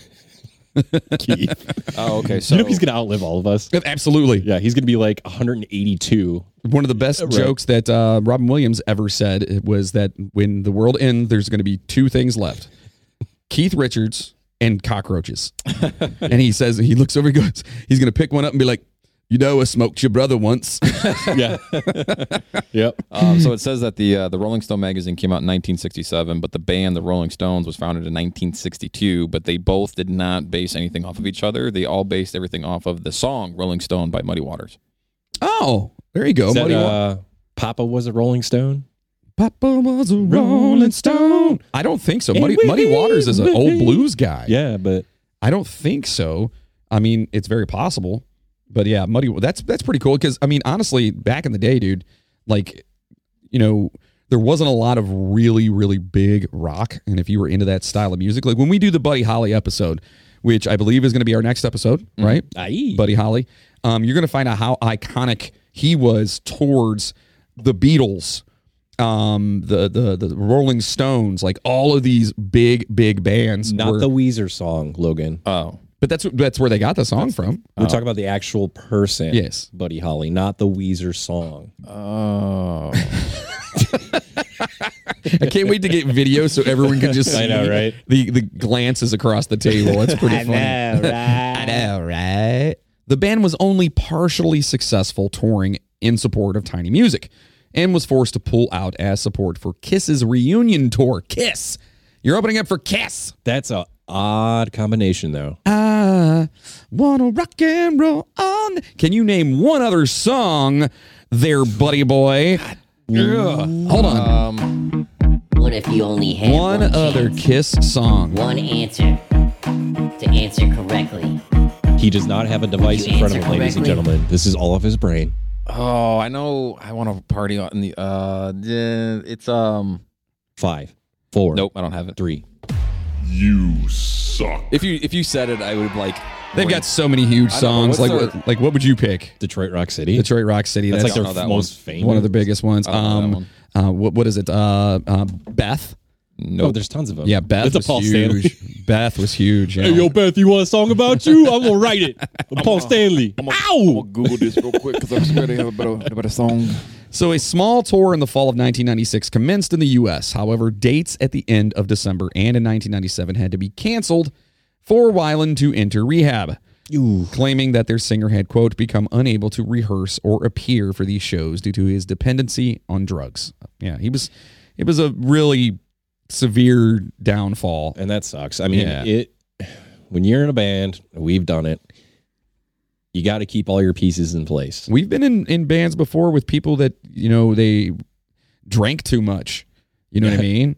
Like A lot of things. like really bad yeah like you- there's a lot of i mean it- the excess can happen very very quickly we talked about our drummer that cheated on his wife all the time, yeah which Yeah. that was really hard. It wa okay. So your own thing's your own i thing. bet it was yeah, right. Aw. But it's your own thing is your own thing. Like, but with this, his wife was such a sweetheart. Like, she would bring us like drinks and food, and like she would always take care of us, and like she was it was she was like a mom of the band. And, Yeah. and to watch him do that when she wasn't around was just like, ugh. yeah it was gross it was it But I was mean, you really deal gross. with all kinds of stuff like that when you have five individuals as one piece.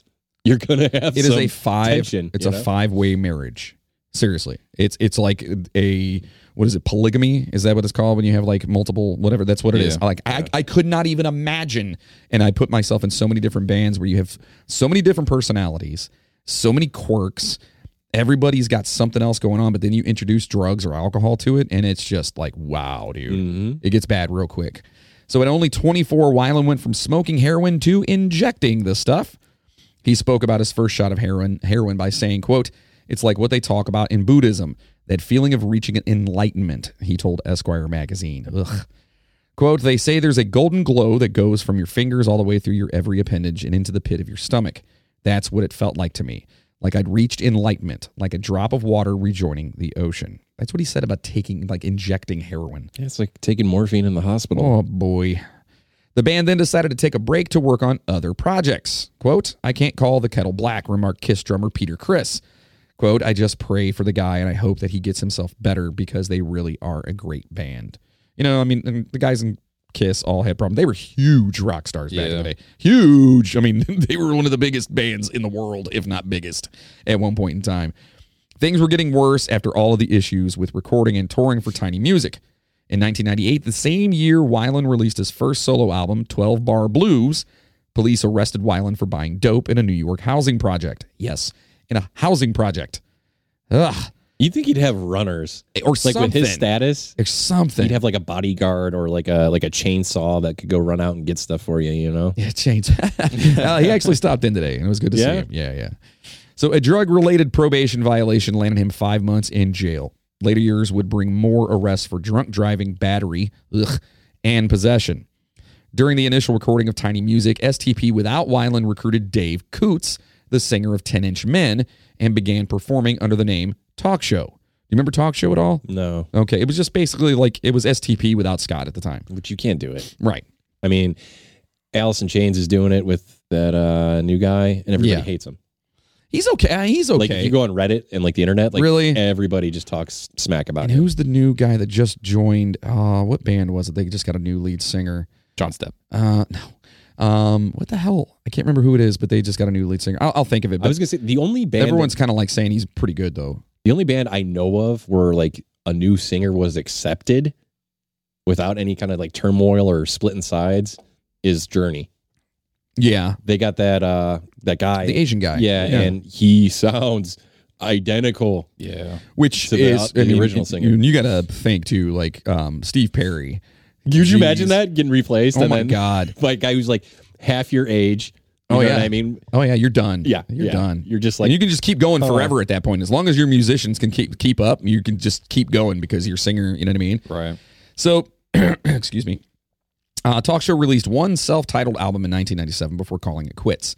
Robert and Dean had gotten together to figure out which songs should be tiny music songs and talk show songs. So beforehand, they were, you know, doing because all the BS went down, they had songs for STP and then they had songs for talk show.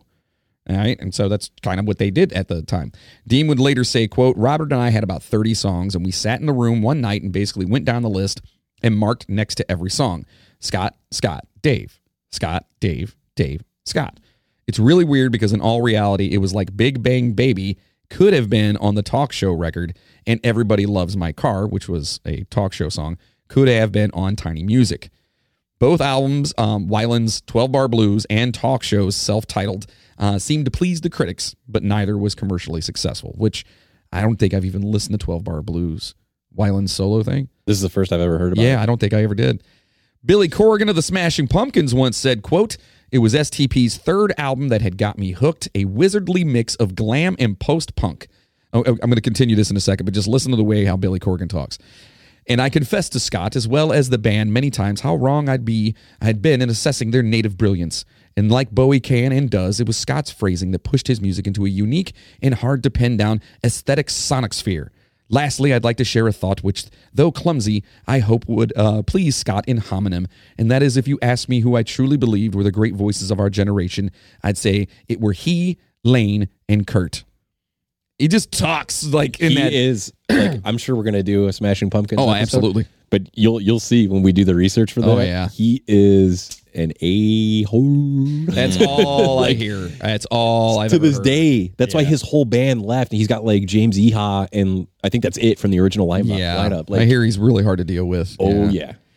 So in 2016, the AV Club noted that Tiny Music, quote, was an almost shocking leap forward in creative ambition, and that STP got weirder and better than anyone gives them credit for. Number wise, the album has been certified twice platinum, selling over, of course, 2 million copies, which isn't bad. But when your debut album comes out and sells 8 million, Yeah. you know what I mean? Yeah. Like it's it's kind of a eh, kind of kind of hurts you in the gut a little bit, you know. Yeah. In late 1998, the band regrouped again and began work on a fourth STP album, 1990s number four. And it was looked at as a back to basics rock album, uh, similar to Core or Purple. Stephen Thomas Erlewine of AllMusic, who we heard from earlier, wrote in a review, quote, It's as if STP decided to complete, uh, dire- oh, wait, to wait, decided to compete. Sorry, directly with the new generation of alt metal bands who prize aggression over hooks or riffs. Comparing the album's sound to the current wave of alternative metal bands. This album found STP scoring one of its biggest hits since the Core in Purple uh, days with the single Sour Girl. Sour Girl was cool. I liked it, which stemmed from a uh, music video starring Buffy the Vampire. Oh, from, uh, yeah, her uh, the, the star from that, Sarah Michelle Gellar. Yeah. you know Buffy the Ba- Buffy. That's the girl from Scooby Doo. Yes, I know, Logan. it's Daphne. okay, okay. he knows that one. He knows. Hold on. That is correct. Hey, he got I used to watch one. that show. It's great. Right. STP then went on a summer tour with another one we're going to be talking about eventually, the Red Hot Chili Peppers. Oh, and recorded an episode of VH1 Storytellers supporting number four with their surviving members of The Doors. Weiland did vocals on two Door songs, Break On Through to the Other Side and Five to One. That same month, Stone Temple Pilots appeared on The Doors tribute CD, Stoned Immaculate, with their own rendition of Break On Through as the lead track. And The Doors will definitely be an episode one day. I was a uh, I- I was a fan, and then I be, you know one of my really good friends became uh, a lead singer of a Doors tribute band, Mm-hmm. and he fully encompassed the entire thing, and then I was enthralled after that dude. Oh, Really? Oh, yeah, he was Jim Morrison. oh my God. It was insane. wow. Yeah. And hopefully one of these days, hopefully he's out there listening, buddy. And I, I- can I can I say his name? I can say his Yeah. name. Jay, my buddy Jay. He was just amazing, amazing. Hopefully now he's a professor. Nice. Swear to God, Wow. he went from drinking and doing whatever to be Jim Morrison. Now he he's saw actually, the Indian in the desert. Yeah. Yeah. And was like, I need to be a professor. right, and, and now he's Ross Geller. So yeah, Nice, that's yeah, nice. that's what happens. I was gonna say my uh, I I haven't heard those, but my favorite STP cover that they did was "Dancing Days" by Led Zeppelin, and they Oh, did yeah. it acoustically. Oh my god, that Yeah. song is amazing. Yeah. they did such a good job with it. It was super good. Despite the lack of promotion due to singer Scott Weiland's one year jail sentence shortly before the album's release, it would eventually be certified platinum in August 2000. We're kind of seeing a trend, right? We roll platinum records all day. Yeah. Mm-hmm. The cover art for number four generated some brief controversy because it strongly resembled the cover of the debut EP from Washington D.C. based power band or p- uh, band Power Lloyd. The Power Lloyd CD Election Day, who I've never heard of Power Lloyd before, and no offense to them, I've just never heard of them, was released in '98, and the cover was a white five point star on a black field under the band's name. STP's number four also featured a white five point star on a black field under the band's name. Power Lloyd co founder Gene Diatalevi explained that after their band had got, uh, given a song to MTV to be used on the soundtrack for of Celebrity Deathmatch. You- do, you, do you even remember Celebrity Deathmatch, No, Logan? Probably my- not. Sid always talked about it, but no, I have nothing. Oh, it was good. It was on MTV. It was a claymation show, and they would have celebrities come in and like fight each other, and it like had skits and stuff. It, was, gory. too. Yeah, yeah, it was Oh, pretty. It was pretty brutal. so, uh, and someone at MTV uh, with an advanced copy of Number Four from STP noticed that the covers were nearly identical and told the band about it. Hmm. However, Dietalevi stated that no one from STP's camp would return their calls or letters until his band mailed a cease and desist letter to STP's record company.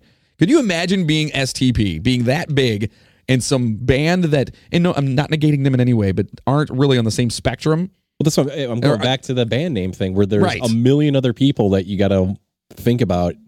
Are, eh, are they using that name? Are Right. they using that art? You know. Right. I'd be so uh, just uh, bummed. Thank God song titles don't fall into that. Yeah. Could you imagine Oh yeah. trying to come up with an original song title name? Oh God.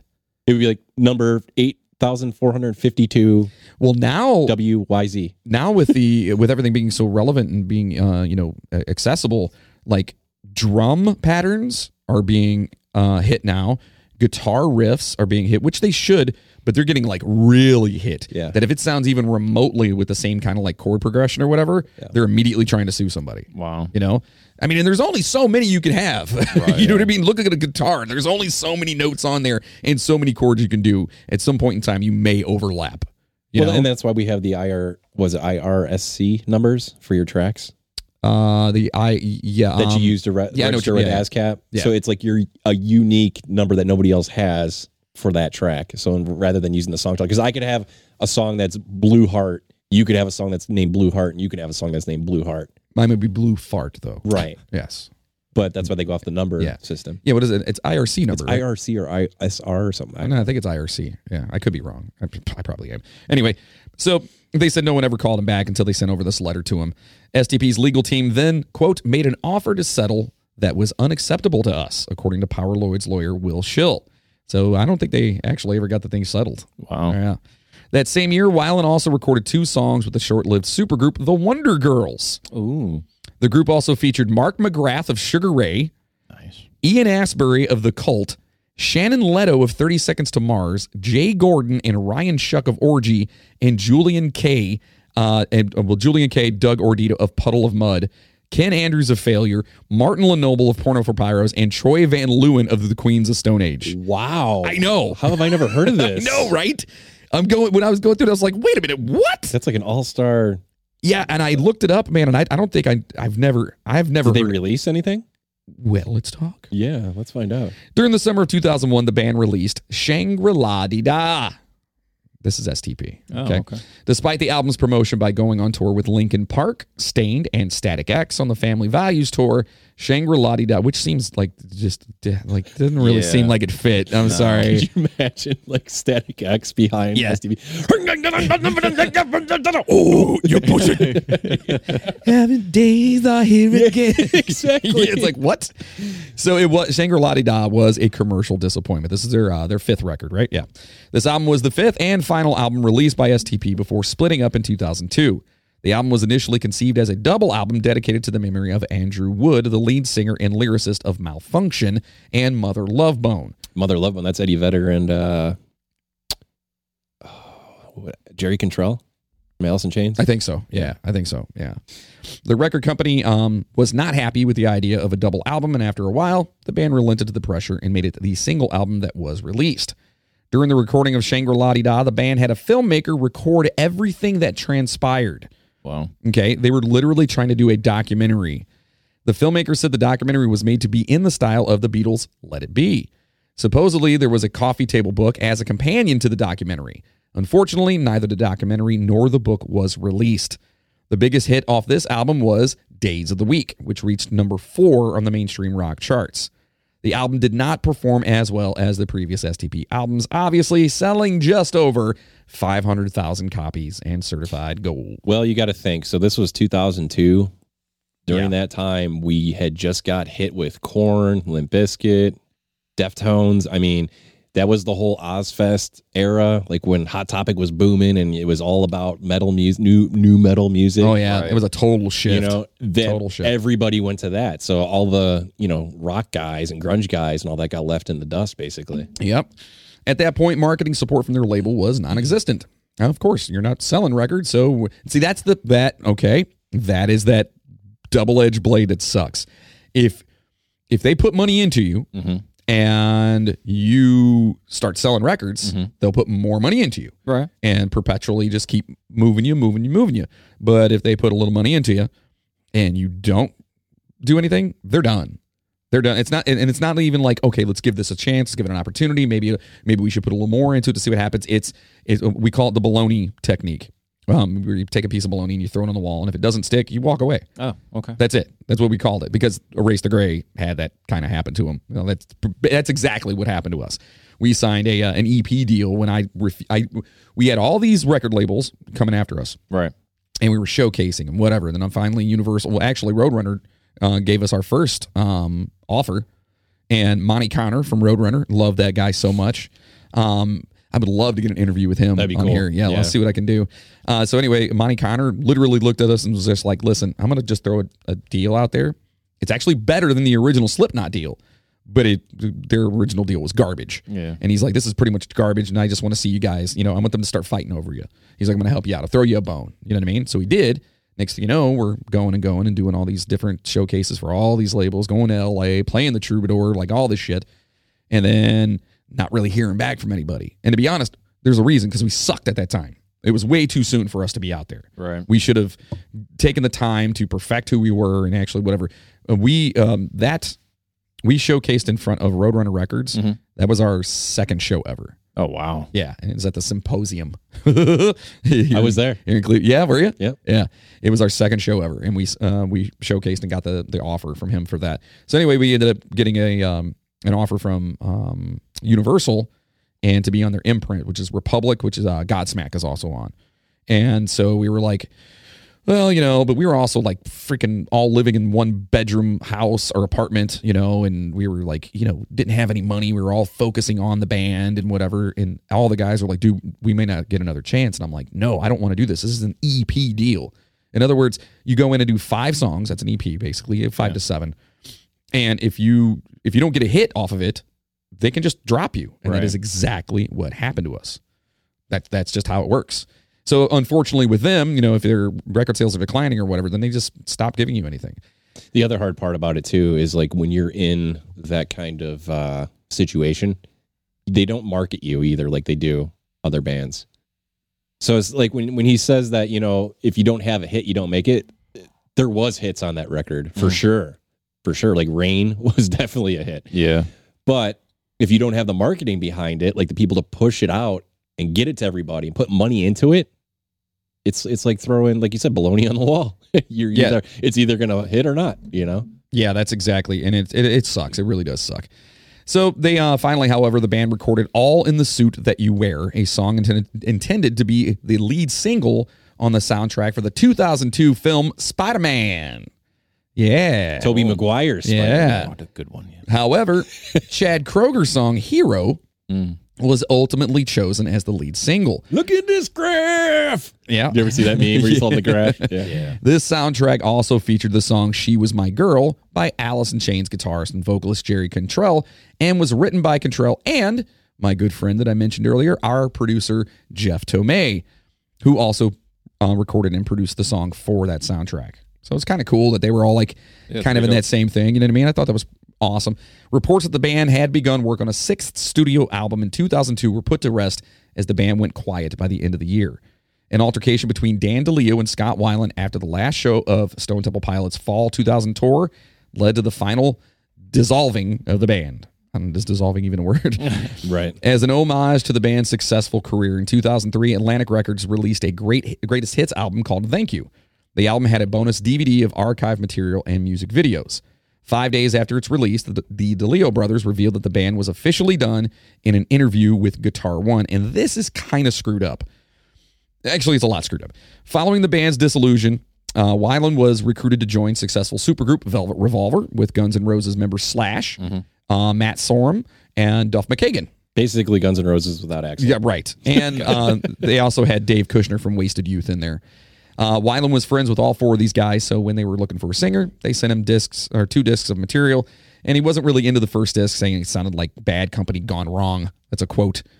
After that, the guys, uh, and if you're not familiar with Bad Company, which are you at all? The uh, mm. Yep. I know the song from Five Finger Death Punch. That's about well, it. that's Can't, actually can't get enough of your love. Can't get enough of your love. Yeah. Oh, okay. Gotcha. that song from Five Finger Death Punch is actually a cover of Bad Company's Bad Company. yeah. yeah, yeah. Bad Company. Okay. Yeah. So anyway, that's who Bad Company. After that, the guy sent him this second disc, which Weiland liked more. Weiland declined uh, the invite to sing at the time, as STP wasn't broken up yet. So in other words, they sent him this stuff before STP was finally done.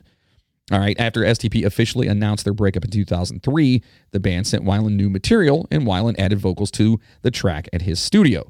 This track eventually became the song "Set Me Free." He delivered the recording to the band in person, but still would not join the band. He recorded two songs with the guys a version of Set Me Free and a cover of Money by Pink Floyd for the Hulk and the Italian Job movies, respectfully. Yeah. And the, this is the original Hulk. Yeah, yeah, Yeah. Shortly after, Weiland officially joined the band.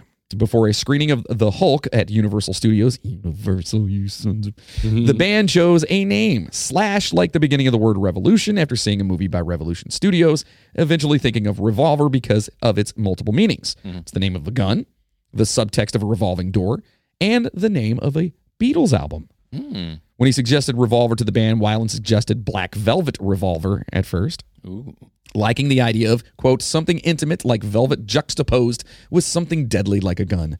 They eventually arrived at Velvet Revolver. They announced the name at a press conference and performance showcase at the El Rey Theater while also performing the songs Set Me Free and Slither, as well as covers of Nirvana's Negative Creep, Sex Pistols' Bodies, and Guns N' Roses' It's So Easy. Is Set Me Free the one where he says fall says fall to pieces? Fall to pieces. No, that's that's Fall to Pieces. Oh, it is called that? I, was, Yeah. well, I was looking for it. I was like, that was Yeah. a hit though. That was like one of their big hits. Yeah, I thought that was like their biggest hit, wasn't Yeah. it? Velvet Revolver. I is that what remember you're talking about? Slither, that na na na na na na na Yeah. na na na. But Fall to Pieces was their biggest hit, I thought. I thought so too. Uh, yeah, I don't know.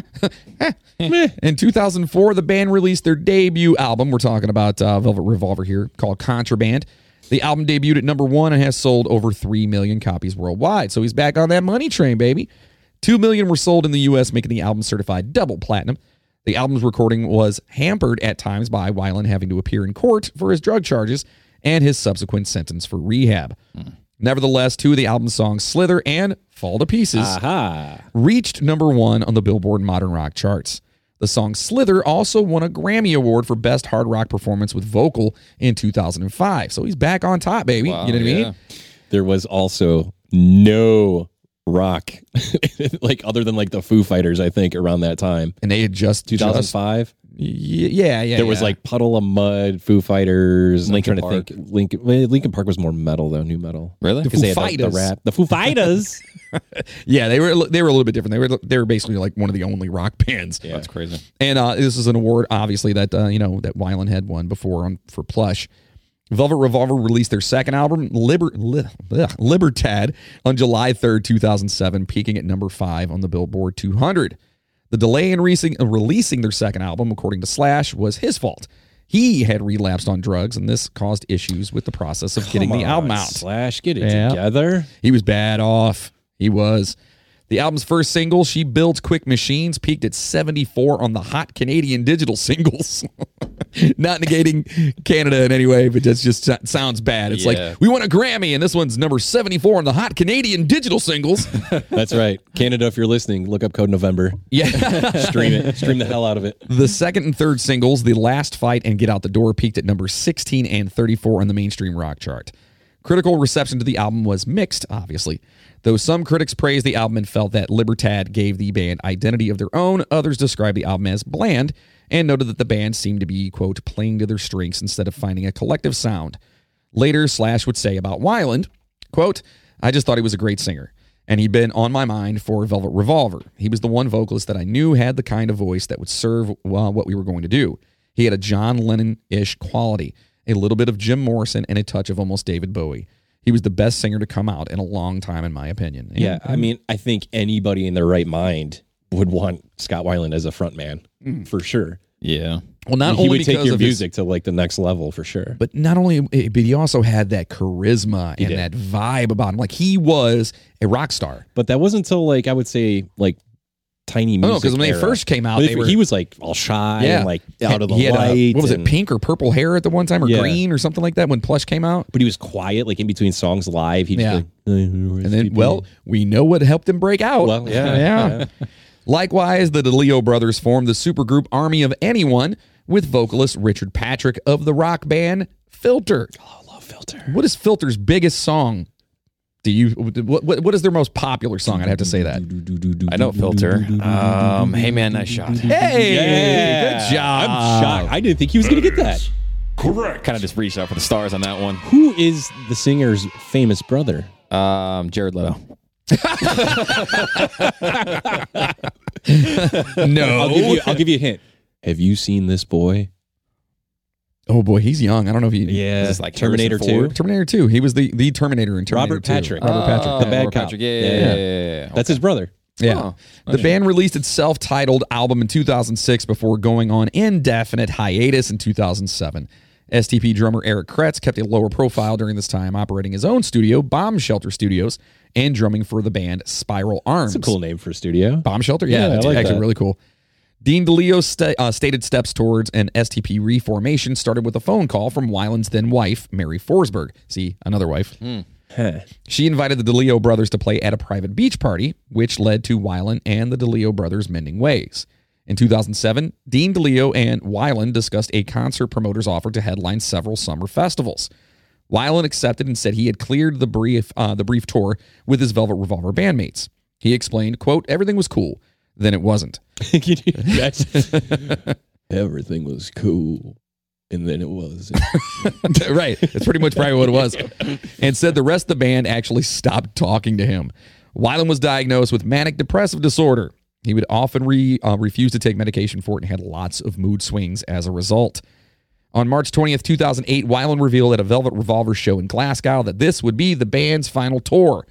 After several flares on their blogs and in interviews, on uh, April 1st, it was announced by several media outlets that Weiland would no longer be in Velvet Revolver. SDP announced they were reuniting for a 65 date North American tour the following month. The group officially reunited for a private gig at the Houdini Mansion, Oh. which is amazing, and held their first public performance on Jimmy Kimmel Live on May 1st. The reunion tour kicked off at, at the Rock on the Range Festival on May 17th, 2008. And that, of course, is right here in Columbus, Ohio. Right? yes. Yes. Oh, Okay. Wanted to make sure. Oh, Ohio, Ohio. SDP toured throughout the summer and fall, headlining the Virgin Mobile Festival in Baltimore in August of that year and the 10th annual Voodoo Experience in New Orleans. The band's six month reunion tour wrapped up on Halloween 2008 in Pelham, Alabama. After taking a short break to allow Weiland to support his recently released second solo album, Happy in Galoshes, Never heard of any of these. Neither did I. At- at- at- what the? Pre production for the band's sixth studio album began in mid 2009.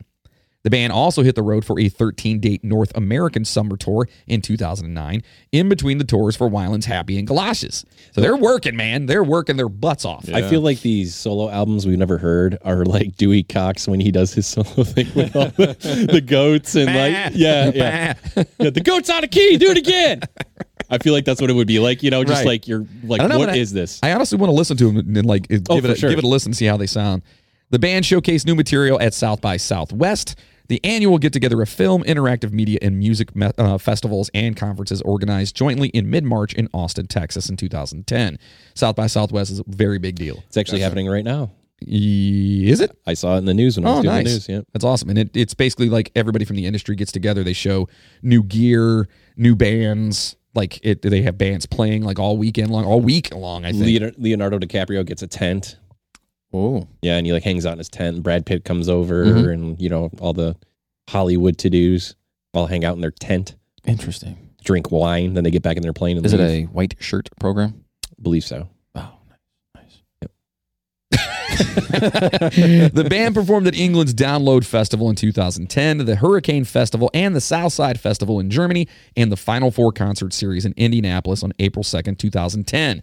In addition, the band appeared on The Late Show with David Letterman for the first time in 10 years on May 19th, performing Between the Lines. It would also be the band's last album featuring Weiland on vocals. A lawsuit filed by Al- Atlantic Records on June 12, 2008, actually left the sixth album up in the air. Atlantic eventually withdrew the case, and the band's attorney called the legal situation a quote misunderstanding. Against Atlantic Records' wishes, Robert DeLeo insisted that he and his brother Dean DeLeo produce the record themselves, which began production in early of 2009. Production took nearly 10 months on this one to complete because recording took place during breaks in the band's touring schedule. Again, remember, one was less than a month. This is 10 months. yeah. Long time. But when you're up to your what this is the sixth, right? Yeah, six I mean, records. when you're you've gone platinum with damn near every single record you've put out. When you get to the sixth one, you you have the power to be like, you know what, I'm going to do this, Right. and we'll get it to you when it's done. But man, the pressure too, though. You know, because do you think they cared though at that point? Well, I mean, if you think about it, so first one did eight million copies, then it was two million copies, then it was a million, then it was five hundred thousand, and then it was, you know what I mean? It's like, dude, Yeah. we've, we've got to do something, or we're never going to do anything again. But you still have that fan base that's going to buy it no matter what. Yeah, yeah, I mean, you could literally but record five hundred thousand yourself- doesn't say that. You could record yourself farting, master it, I mean, you're wrap right. it in a CD, and your fan base is going to be like, "Oh, did you get the new fart song? It's awesome." Hey, But it's not going to make as much money as No. eight, eight million. Yeah, you know what I mean? No, but it'll pay the mortgage. It I'm was, sure. if that's, I just feel like they don't. That's it's it's more than that. You know what I Right. mean?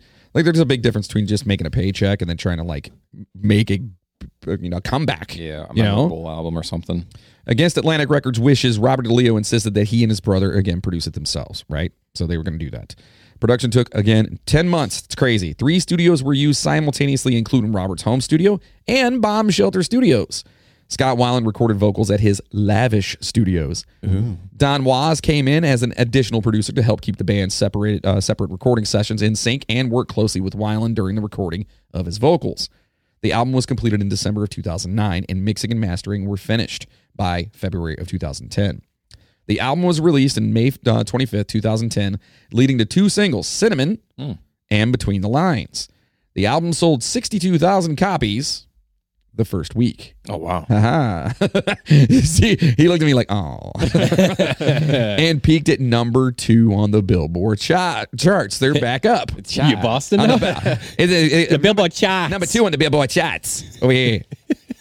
over over 62,000 copies the first week and peaked at number two on the Billboard charts. Forget about it. In September 2010, STP announced it was rescheduling several United States tour dates so that the band could take a short break. STP toured Southeast Asia for the first time in 2011, playing in the Philippines, Singapore, and Indonesia. In addition, the band played successful shows in Australia, including sellout performances in Sydney and Melbourne. They're killing it. The only problem is, and I'm sure we'll come across this with everybody we talk to that's gone this far in their career, but you go to overseas and play these places, you're always going to have to play that stuff you don't like, like the old stuff. They want to Oh, hear yeah. the hits. right? Absolutely. Yeah. Yeah, absolutely. That was a big thing with uh, it's like a best of thing, Nirvana. You know, Yeah. he had to play Smells Like Teen Spirit, and it got to the point where, like, later in the career before he. which, by the way, he hated that song. I know. He He would, hated there's it. videos of him, and he's just like, you know, just like mocking it in front of thousands and thousands of people that paid to see it. You mean like Wes from Puddle of Mud? with the pitch shift. Yeah, it's so bad. I love how they ballooned his face You too. just see him struggle too, like. Dean DeLeo told Rolling Stone in December of 2011, "quote What I'd like to see happen is the band go out and do more intimate shows, really lovely theaters around the country." DeLeo also suggested a possible extended reissue of Core, including live archive material. Quote, we have tons of live recordings from that era, and we didn't multi track um, record the stuff. There's no fixes, so they'd sound incredible if we just mastered them which it is true. Like so, multi-track. You know, so basically, if if they were multi-track means you have separate tracks. Like right now, we're on s- as individual tracks as we talk, or whatever. yeah. Where a lot of times they go in they just one run tape, and you know we talked about tape before. Yeah. Actually, on on our teaser. That's correct. That is correct. Yeah. That is correct. So, um, Scott also commented on the 20th anniversary of Core, saying, "quote Well, we're doing a lot of special things. There's a lot of archival footage that we're putting together. A coffee table book. Remember, we talked about that earlier. Hopefully, a brand new album. So many ideas. A box set, and then a tour. Of course, they're excited. They're pumped. They're ready to go. 20 years, their first album. 20, and they're still going." Alive in the Windy City, STP's first ever concert film was released on June 26th on DVD and Blu ray, filmed at a sold out show in March 2010 at the Riviera Theater in Chicago. STP began to experience problems again in 2012. Some were said to have been caused by tensions between Weiland and the rest of the band. Despite the band claiming that their fall tour would be celebrating the 20th anniversary of Core, it never happened. Hmm. The rest of STP did not want to do the celebration because they believed that Weiland no longer had the vocal range to perform some of the album's songs. Really? Mm-hmm. Remember what I was talking about earlier with Journey? Yeah. They got themselves a younger singer that could hit those notes. It happens to like all, pretty much everybody. Oh, yeah. I mean, unless you sing in a lower register for all of your music, you know what I mean. At some point, you're not gonna be able to hit those falsettos. You're not gonna be able to hit those high notes. Yeah, Right. Michael Jackson, prime example. Like there was towards the end of his career, he couldn't hit the stuff that he used to be able to hit. And so instead, you got Chamon and Jumbo and So um, Weiland decided to perform the songs they did not want to play on one of his solo tours, and I've actually seen some of that stuff. On you can actually watch it. I believe it was uh on on some TV show, and it was bad. really. Oh, bad, bad, bad, bad, bad. Yeah. The rest of the band did not tell Weiland that they were pissed, which made him assume that everything was cool. Right? They didn't come out and say anything. How would he know? Right. on September 17th, set to perform at a show in Abbotsford, Brit- Abbotsford, Abbotsford, a British Columbia. STB arrived nearly two hours late and cut their set 30 minutes short, pissing off the crowd. The following day, the band released a brief statement announcing that the night's show in Lethbridge, Alberta, was canceled because Weiland was ordered to go on 48 hours complete vocal rest due to strained vocal cords. And I've been there, not even to the extent that they were doing. You You know, what know? it reminds me of What? Columbus. Ugh. God, that was amazing. Yeah, so I'm sick now. I, we got sick while we were on tour. The whole the whole van was just It was like the Riddled. death flu. yeah, it was bad. Like really, really, really bad. yeah, we were he was like white as a ghost, like white as a sheet of paper Yeah. on stage trying to sing and like dance around and stuff with like a fever and everything. It was amazing. and not only that, but we drove. We did Pittsburgh, Mhm. then drove all the way to Philadelphia, Oof. then drove all the way back to play a show at Columbus. Remember what I said about routing? Yeah. I was doing the routing. Not a good job. So it was good on Friday night. Saturday, feeling kind of rough. Sunday, I had no voice. oh no. No voice at all. Like I got up on stage, I was like, "Uh, nope, nothing. I think Ken did a lot of the vocals. He did didn't a lot of vocals, and Yeah. I just jumped around and danced and held them. I, dude, I just acted like an idiot. It was so bad. Yeah. On December 7th, hearing rumors that Wyland was open to returning to Velvet Revolver, a radio DJ asked Slash about his possible return. Slash then told the radio station 93X that he had heard rumors Wyland had been fired from STP. He claimed Wyland wanting to return to Velvet Revolver had something to do with that, something that Wyland quickly dismissed. However, Good slash little gossip queen. yeah, and remember, he didn't know anything was going on because nobody from the band said anything to him. Right. So you're hearing about this from a radio show. On February 27th, 2013, thir- 13, shortly before this to- uh, the tour was set to commence, Stone Temple Pilots announced on their website that, quote, they had officially terminated Scott Weiland. Of course, that termination eh, was news to Scott. He fired back with a statement of his own that set the stage for what was sure to be an epic showdown, saying, quote, not sure how I could be terminated from a band I founded, but that's something for the lawyers to figure out. Just one day, yeah. Just one day before he was fired from the band, Weiland was giving interviews saying STP was working on tour plans. Just another example of how significant the divide between the band and himself was. Like he's sitting here raving about stuff. Like, man, it's gonna be great. We're doing another tour and another album, and they're like, "No, you're fired. it's not. No, it's not you. But in Or not us, reality, it's you. He was probably like out of his mind high and he's thinking that's really going on, but he's just like standing in front of a wall talking. And these guys are like, we got to end this now. Yeah, absolutely. Now, here's something that I actually had forgotten about, but Chester Bennington of Lincoln Park appeared as a special guest on May 18th, 2013, with the remaining members of STP performing at the 21st annual KROQ Weenie Roast and the May 19th, 2013 Live 105 BFD Festival near San Francisco, where they performed a new song, Out of Time. Yes, Chester actually sang for STP. Wow. Yeah. Briefly. Briefly, very briefly, and we'll talk about it here. STP released a free download of their new single Out of Time with Bennington on May uh, 19th, 2013, citing him as an official member. Bennington had exclaimed that being an STP was his lifelong dream in interviews years before. On May 30th, 2013, the new lineup performed at the um, Music Cares uh, MAP Fund benefit concert I don't know, in Los Angeles, California. They were joined by Wyland's former bandmates Slash and Duff McKagan on, uh, to perform Mott the Hoople's All the Young Dudes, a song originally written by David Bowie, Now imagine. which I didn't know about. I didn't know I didn't know David Bowie wrote that. oh, you didn't know that? No. Yeah. All the young Yeah. dudes. Yeah, I had no idea. All the young dudes. yeah.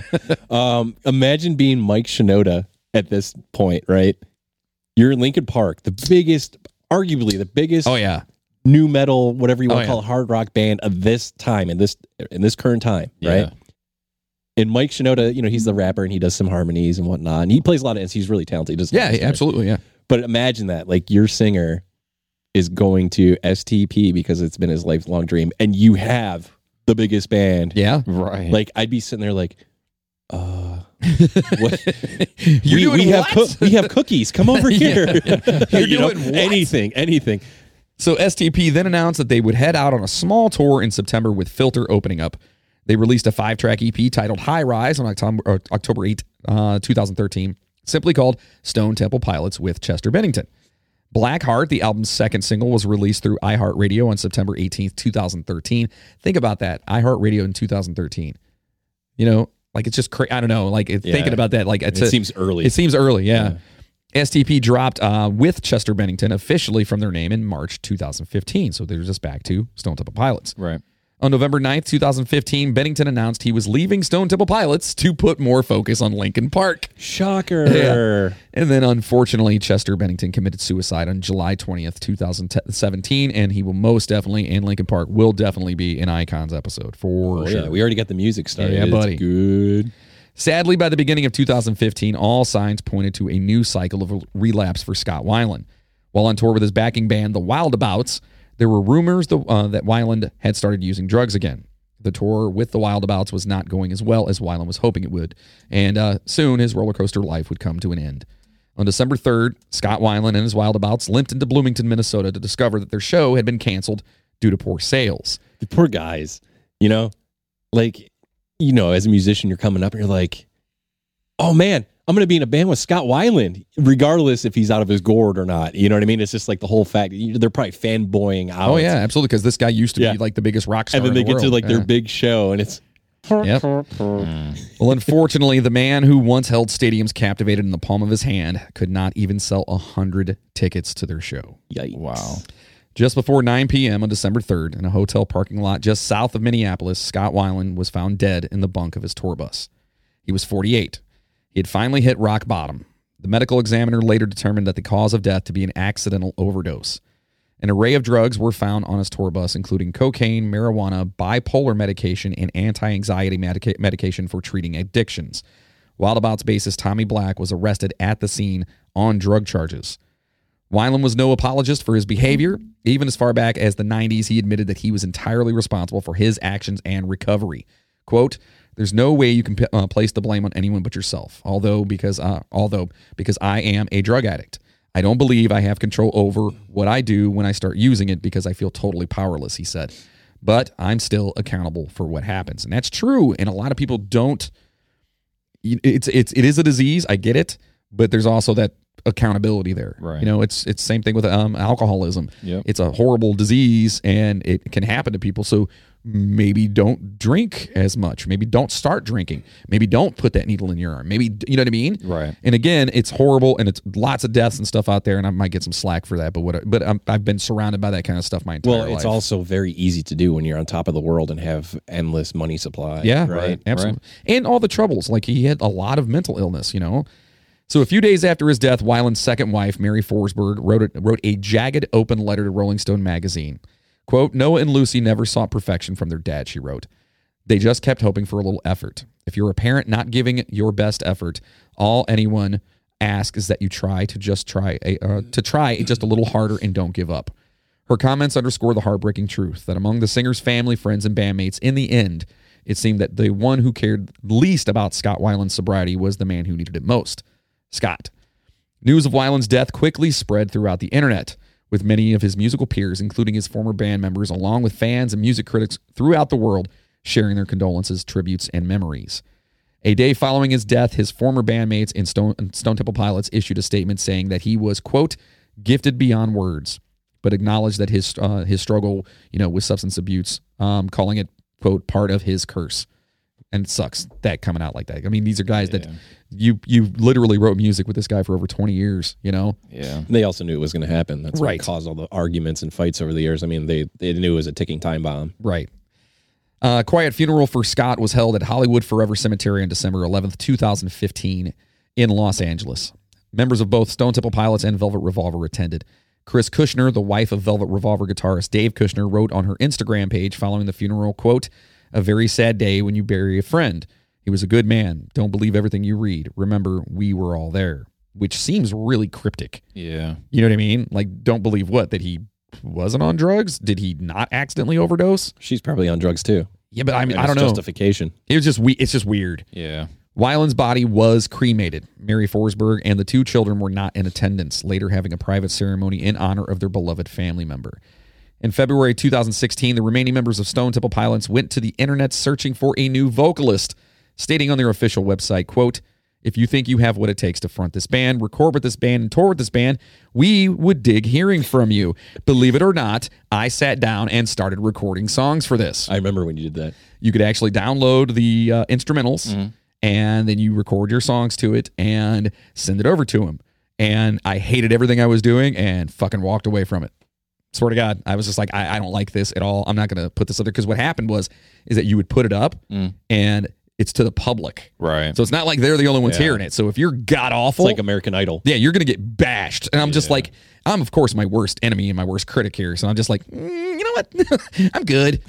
Plus, I don't think my wife would like me going on tour. So, STP announced that the 25th anniversary edition of Core would be re uh, would be re-released or released. I'm sorry, on September 29th, 2017. The reissue includes a 25th anniversary box set, a remastered version of the album, previously unreleased demos and B-sides, and parts of three live performances from 1993. On November 14th, 2017, the band revealed that new metal band Dry Cell vocalist Jeff Gutt had been selected as their new frontman. That's that's the guy who's their new singer. I don't remember Dry Cell. I remember Dry Cell. They were okay. They were like one of those like new metal bands that just kind of just under the Did they have a hit? under the rug. Yeah, like a eh, nothing big. Yeah, if you look it up, yeah, you could probably find some stuff on the. yeah, Look it up, you whatever. On November fifteenth, two 2017, the band released a new song, Meadow, from the upcoming studio album. On January 31st, 2018, the band released a second new song, Roll Me Under, and announced the release of its seventh studio album. The uh, self uh, produced LP, the band's second self titled album, was released on March 16th, 2018, and was their first album with vocalist Jeff Gutt. In mid 2018, the band embarked on a co headlining tour with Bush and The Cult. On September 4th, 2018, they announced a 15 date Canadian tour with the band Seether. I love Seether. Love Seether too. They're so good. Yeah, I would love to Like- do that. I feel like it's like a Nickelback thing where people are like, "Oh, you like Seether?" I love Seether. You know, uh, uh, uh, what's his name? Uh, da, da, da, da, da. Oh, why can't I think of his name now? Damn it! Uh, the Seven Dust guitarist, uh, Cl- Clint. Corey. Yeah, so Corey, his brother Corey, Yeah. is the um uh, one of the guitarists for Seether now, I believe. Yeah, they are. Yeah, it's pretty cool. Yeah. Yeah. On November 30th, 2018, STP's current label announced the following quote, there is a manufacturing error on vinyl copies of Live 2018 that was caused by a defective lathe, resulting in the album playing at a 4% slower speed. No way. We deeply apologize for this unfortunate occurrence and promise to provide replacement copies to everyone that purchased.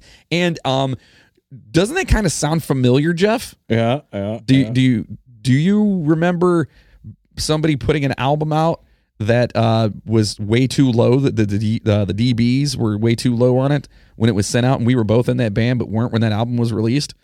Do you know what I'm talking about? yeah, I know what you're talking about. I'm just saying. I'm just saying. It happens. Is all I'm saying. oh yeah, a million things could go wrong. Yeah.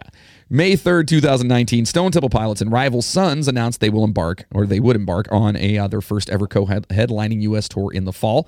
Produced by Live Nation, the exclusive 12 city outing would kick off September 13th in Baltimore and see the two bands performing on intimate stages across the states. These included the Met, uh, uh, Philadelphia, uh, Ford Amphitheater in New York City, the Fillmore, New Orleans, and more before wrapping October 9th in San Diego. June 6, 2019, STP celebrated the 25th anniversary of Purple, which makes me feel old, Right. by releasing a 3 CD, 1 LP Super Deluxe Edition set, including a newly remastered version of the original studio album on both CD and vinyl, plus unreleased versions of album tracks and rarities. So, for those of you out there that are not familiar with this whole remaster thing, you see it all the time where these older bands remaster older albums and bring them out as new. Back in the day, we've talked about on our bonus episode, you know, they used to record analog with tape or even the early multi tracks for what, four? Four track was the first, I think. Probably, yeah. So you didn't have all the layering, you didn't have the the capability to like clean things in like a high definition way where now you do. So what they do is they take those old albums and these guys sit there literally piece by piece every single sound on that wave file and they bring it up a little and they bring it down a little and they put like effects on it. and Clean they, it up. They make it like by Gotcha. today's standards Right. of, of mastering and e- equalization. Yeah. You're basically just getting like what what some people consider to be a better sounding recording. Gotcha. when in reality, I don't know. I like the old stuff myself, Yeah. but that's just because I'm old and that's just how I am. Well, that's So- the whole debate with uh, vinyl. I mean, Yeah. it had a it had a pretty good comeback recent, well, like Oh, what, yeah. a year, Yeah. a year or two ago. yeah.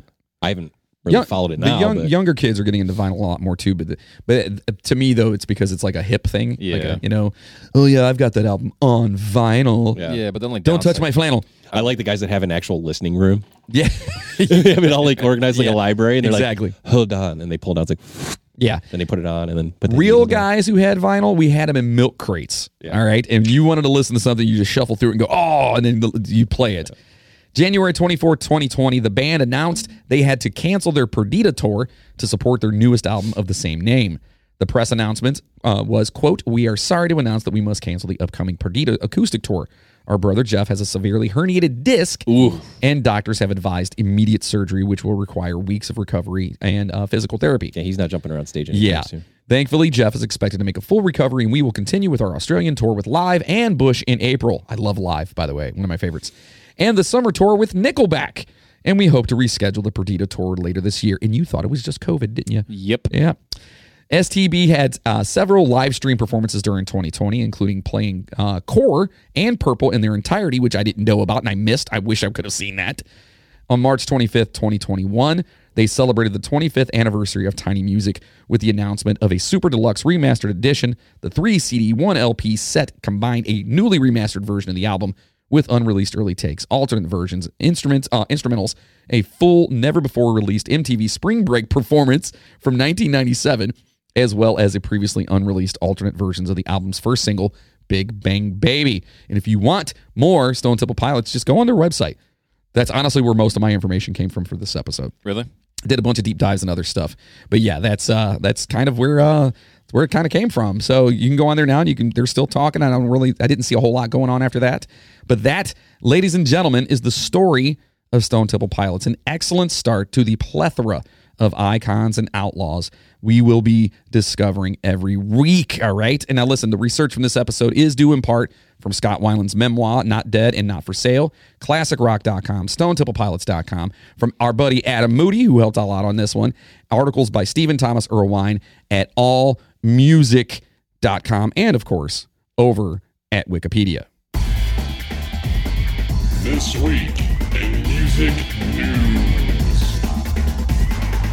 All right. So, what do we got in news this week, buddy? All right, you ready for some good stuff? Oh, I, I'm so excited. Okay, this is the week of March 20th, Mm-hmm. 2022. 2022. It's so weird. Scary. First up, we got Kanye West's Grammy performance pulled over concerning online behavior. Oh. Ooh. Now, if you haven't been following the news, there's a whole thing going on with Kim Kardashian, Pete Davidson, and Kanye. Kanye's salty. Yeah, because He's like not happy. because because Pete Davidson's like Uh-huh. hooking up with her, right? Well, he's talking s to Kanye West from Kim's bed, Oh, like What? taking pictures of him in bed What? with Kim and like t- sending them to Kanye. Oh yeah, it was crazy. okay. I'm, I by the way, I I I, I do not like Pete Davidson. At I don't think all. he's funny at all. at, at all. Yeah. Not even. I well, I mean, I whatever. think he's like I'll probably get lucky popular. I guess I'll get you know? emails for that. Whatever. So the new the news follows Ye's temporary suspension from Instagram on Wednesday after he published a post featuring a slur that targeted the Daily Show host Trevor Noah.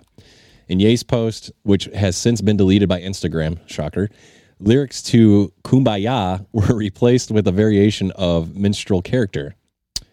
So he was putting racial slurs in place of the words for "Kumbaya." Who so was? "Kumbaya"? Kanye to this Trevor Noah. Oh, does it say what he said? No, Oh. unfortunately. not that we can say that. I kind of want to know. I'll have to look it up. Okay. We- West used the slur in response uh, to, to a Tuesday segment of The Daily Show in which Noah addressed the rapper's online harassment of both his ex wife, Kim Kardashian, and her current boyfriend, SNL cast member Pete Davidson. Wow. Before West's post was removed, Noah, who is hosting the 2022 Grammy show, responded, telling the rapper that this behavior broke, in quotations, the host's heart, and that Ye should know the difference between that and fighting for your family. Oh wow. So this Trevor Noah guy's is chiming in and where his business shouldn't be, Oh wow. and it made Kanye mad. Which, by the way, I'm, I'm really excited to do the uh, uh, Kanye West episode. Yeah. Only because that dude is nuts. Oh, he's interesting.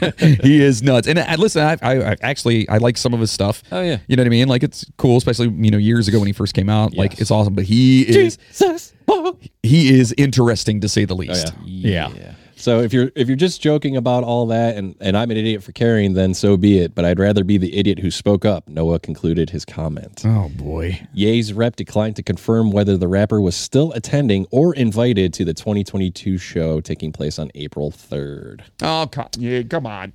So Stop if he it. does show up, it'll be interesting because Trevor Noah's hosting it. Oh boy. So, you know, it'd be like, I'm gonna let you have your moment, Taylor Swift, but Beyonce, you know, it's gonna be one of those things. Yeah. You know what Yeah. I mean? All right. oh, I can only imagine. Here's a good one that I think you're gonna be kind of shocked. I don't Okay. know if you know this. Okay. Daniel Radcliffe says he landed the role of Weird Al. Weird Al Yes. due to a novelty song he performed for Rihanna. Yeah. The Harry Potter star is set to portray the parody song specialist in a biopic for the Roku channel. Yeah. I'm excited. I'm going to have to get that channel just to watch that. The Harry Potter star visited the Tonight Show on Friday, where host Jimmy Fallon asked about Weird, the biopic for the Roku channel, in which Radcliffe is set to star as the parody song expert. Curious to how the casting came about, Fallon asked if Radcliffe had previously met Yankovic, to which he said no. When I talked to Al for the first time, I was like, I'm immensely flattered by the idea that you would pick me to play you, but like, why me? I'm mystified but excited, Radcliffe recalled. As he pushes up his glasses. I'm mystified but excited. I think I think they'll do a good job like making him Yeah. look like Weird Al. Oh, yeah. for Yeah. sure because he can. He looks like he would be able to fit that. Well, Al's Yeah. a total dork, but he's like a smart dork. You know what I mean? Like, dude, he's so but smart. the fact that Weird Al's getting his own biopic is like what? It's amazing. That's cool. it's pretty cool. amazing. And I actually heard that uh, Radcliffe uh, said that he's like um, having fun and getting into the whole thing or whatever. How could you not? I know, right? Right? Like that'd be, the, dude. Please put a wig on me. I'll go be Weird Al tomorrow. You know what I mean? Give me an accordion and a wig, and I'm gone. Here's a good one. Okay. Beck. You guys know Beck. You Yeah. know who Beck is. No. The, the band sounds maybe he familiar. doesn't. It's a one man. Oh, it is? Yeah. Okay. He says he's re-recording early hits "Loser" and where it's at. Okay. So loser. I'm a Yeah. loser, baby. Oh, yeah, yeah, yeah, that's yeah, that's yeah. Beck. Yeah. Got you. The singer was speaking during his keynote appearance at South by Southwest, which Nice. is going on right now. I think it's a bit arbitrary that you make a record and that's the only version that exists, he said. You look back at your work and you see things you want to fix. That's what drives the next album. You constantly try to evolve, but not crystallize. Huh. That's kind of cool. Hey, Beck, get crazy with the cheese whiz. Get crazy with the cheese whiz. that's that's just a story where you know, a guy ran out of money and Yeah. here's what made money. Yeah. Let's do it again. Got a devil's haircut in my mind. He was he was awesome. like interesting. He a lyr- as a lyricist, Yeah. he was very interesting. If you go back and listen to some of his stuff, man, he's very um, eclectic. Yeah, he's just seems like a weird dude, man. All right. Uh, here's a good one. Uh, Dave Grohl recalls seeing David Bowie live for the first time, which I thought this was kind of cool. So we were talking about David Bowie earlier and like how, you know, just over the top and Another one I How cannot much wait fun- to do. yeah. We have so we're going to be doing sh- uh, episodes for the next 200 years because of all of the amazing Right. icons and outlaws out there. So Dave Dave Grohl, he says, I looked at him and it was like seeing an alien. Speaking to Australian Broadcasting Corporation's program earlier this month, the Foo Fighters frontman reminisced on the time both men appeared on the same festival bill. And Grohl witnessed the Thin White Duke, is what he called him. The thin white Thin dude. White Duke live for the first time. Grawl says, I stood in a photo pit and looked at him, and it was like seeing an alien. You know, it was like seeing a UFO for the first time. Like, oh my God, it's real. That's something I've never seen before. And then getting to meet him, he told 7.30 host Lee Sales, all that feeling coming down to earth, realizing, oh my God, what a gentleman, what a brilliant, sweet, kind, outrageously funny person. And then I recorded a song with him. This was years ago, and watching him step up in front of the microphone and begin to sing, you realize, wow, that voice, that's real. That just comes out of his mouth, that iconic voice. So this is Dave Grohl talking Wow, about. I Oh, that's thought that was kind kinda of cool. And and it, er, it, obviously this is our first episode here. Um, Jeff is a huge Dave Grohl fanboy. Yeah, huge, huge. Like me, it's Weird Al. Him, it's Dave Grohl. I think Dave Grohl's like the most talented person of our generation. Yeah. hands down. Yeah. Oh, yeah. Totally agree. Have you seen Play, he's the song. where he plays all this stuff? Oh my God, it's He's the amazing. songbird of our generation. And lastly, in the news today, All right. this is weird. There's a new U2 television series reportedly in the works from Star Wars director J.J. Abrams. Wait, you two, the band, you U2 two, like the Bono. band, Yes. What? The series is reportedly in the works for Netflix. According to the reports in Hollywood Reporter, Abrams and his Bad Robot Productions company are developing a scripted series for Netflix about the Bono fronted band. There are reports that the script of the show is being written by Anthony McCartan, the scriptwriter behind the Queen biopic Bohemian Rhapsody. Okay. Nice. Let me so guess. So, I, I don't know. I mean, I guess it's about time for you two to have their own movie. yeah, Yeah. dude, they've been around for a minute. Right. so, so- when they when they release it, are they going to give it to every Apple person ever for free? And you're not like, yeah, force force it on your phone. No. Right, right. Netflix is just going to start playing it immediately. no. And then, lastly, with some tragic news, we have a death in the music world. Recently passed on icon and outlaw. We salute you. So who is it? This would be a one Mike Cross, guitarist of the band Sponge, Oh, really? 57 years old. Oh, no way. Uh, if you don't know who Sponge is, they had a hit song Molly, you know, that 16 candles down the drain. Yeah. And then Great they also had song. Plowed, you know, that say a prayer for Love me. that one too. Yeah, I was yeah. a huge fan of that band. oh th- wow. That, that guitarist has passed away. How did- 57. did we it say- salute you. yeah. Did it say how we uh, how he passed away? It did not. Aw. Unfortunately. It, it, It was COVID. Dr. Fauci said so. Oh man. So listen, make sure to follow, like, and subscribe to all of our social media channels. Just search for Icons and Outlaws wherever you listen to your favorite podcasts and connect with your favorite people. We produce another amazing podcast called The Midnight Train. And if you're into unsolved true crime, the paranormal, or anything mysterious, and can laugh at the craziness in all of it, uh, we think you'll actually like that. and one. if I'm not mistaken, you have some big news coming up for that. don't I you? do. Yeah. That people are going to be like, what? They're going to have to listen to find out. Nice. So you can find that Midnight Train anywhere, or you can go to accidentaldads.com. And of course, you can find that information there. So, um, Lastly, please consider supporting both shows by signing up to be a Patreon producer over at patreon.com forward slash the Midnight Train podcast, which will be changing to forward slash accidental dads very soon. Um, but you can also go to just accidentaldads.com. We'll have all the information. We're as little as five bucks a month. You can get bonus episodes, exclusive content, and discount codes on merchandise for both shows. So thank you so much for listening to our debut episode on Stone Temple Pilots. And listen, again, this is our first one. There's going to be some bugs we're going to work out. We're going to get it figured out. But uh, it, it- I, I enjoyed it. I, I really like talking about music. We both do. We're both Yeah. nerds. Hopefully, Logan is learning something. Oh yeah, I'm over This here is like starstruck us the just whole hanging time. out talking shop all the time. Right. That's That- what's great about it. and we and really- Mm-hmm. you get to be in it and be like, what? Who is that? Who is that? Yeah. constantly asking the question. You're That's learning. it. Yeah, that's awesome. So do us a favor, go out there and uh, subscribe everywhere. Tell your friends about it. Even if you're not like, uh, you know, really big into certain what um, you know uh, musicians or whatever, you're going to learn a lot. Hopefully, Oh, we're gonna cover everything though. I mean, Right. country, pop. I mean, there- Absolutely. there's people that you're gonna be like, whoa, these dudes are covering that. Yeah, I guarantee we will cover someone you like at some point in time. absolutely. That, I, I'm going to say that. So, lastly, in the immortal words of Scott Weiland, breathing is the hardest thing to do. With all I've said and all that's dead for you, you lied. Goodbye.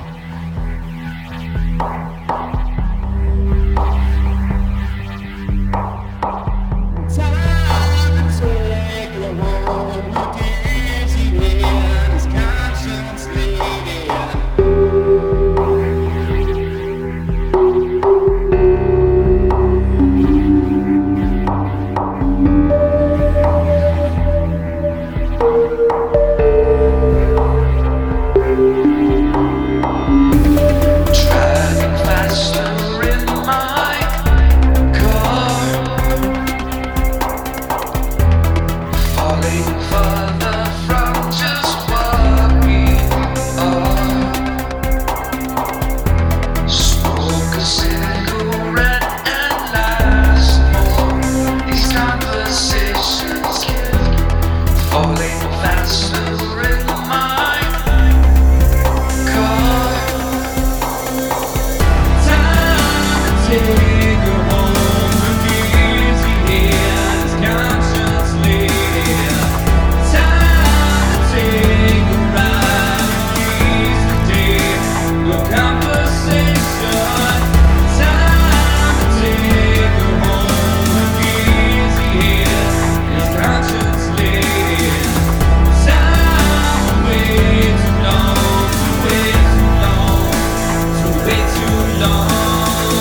Too long.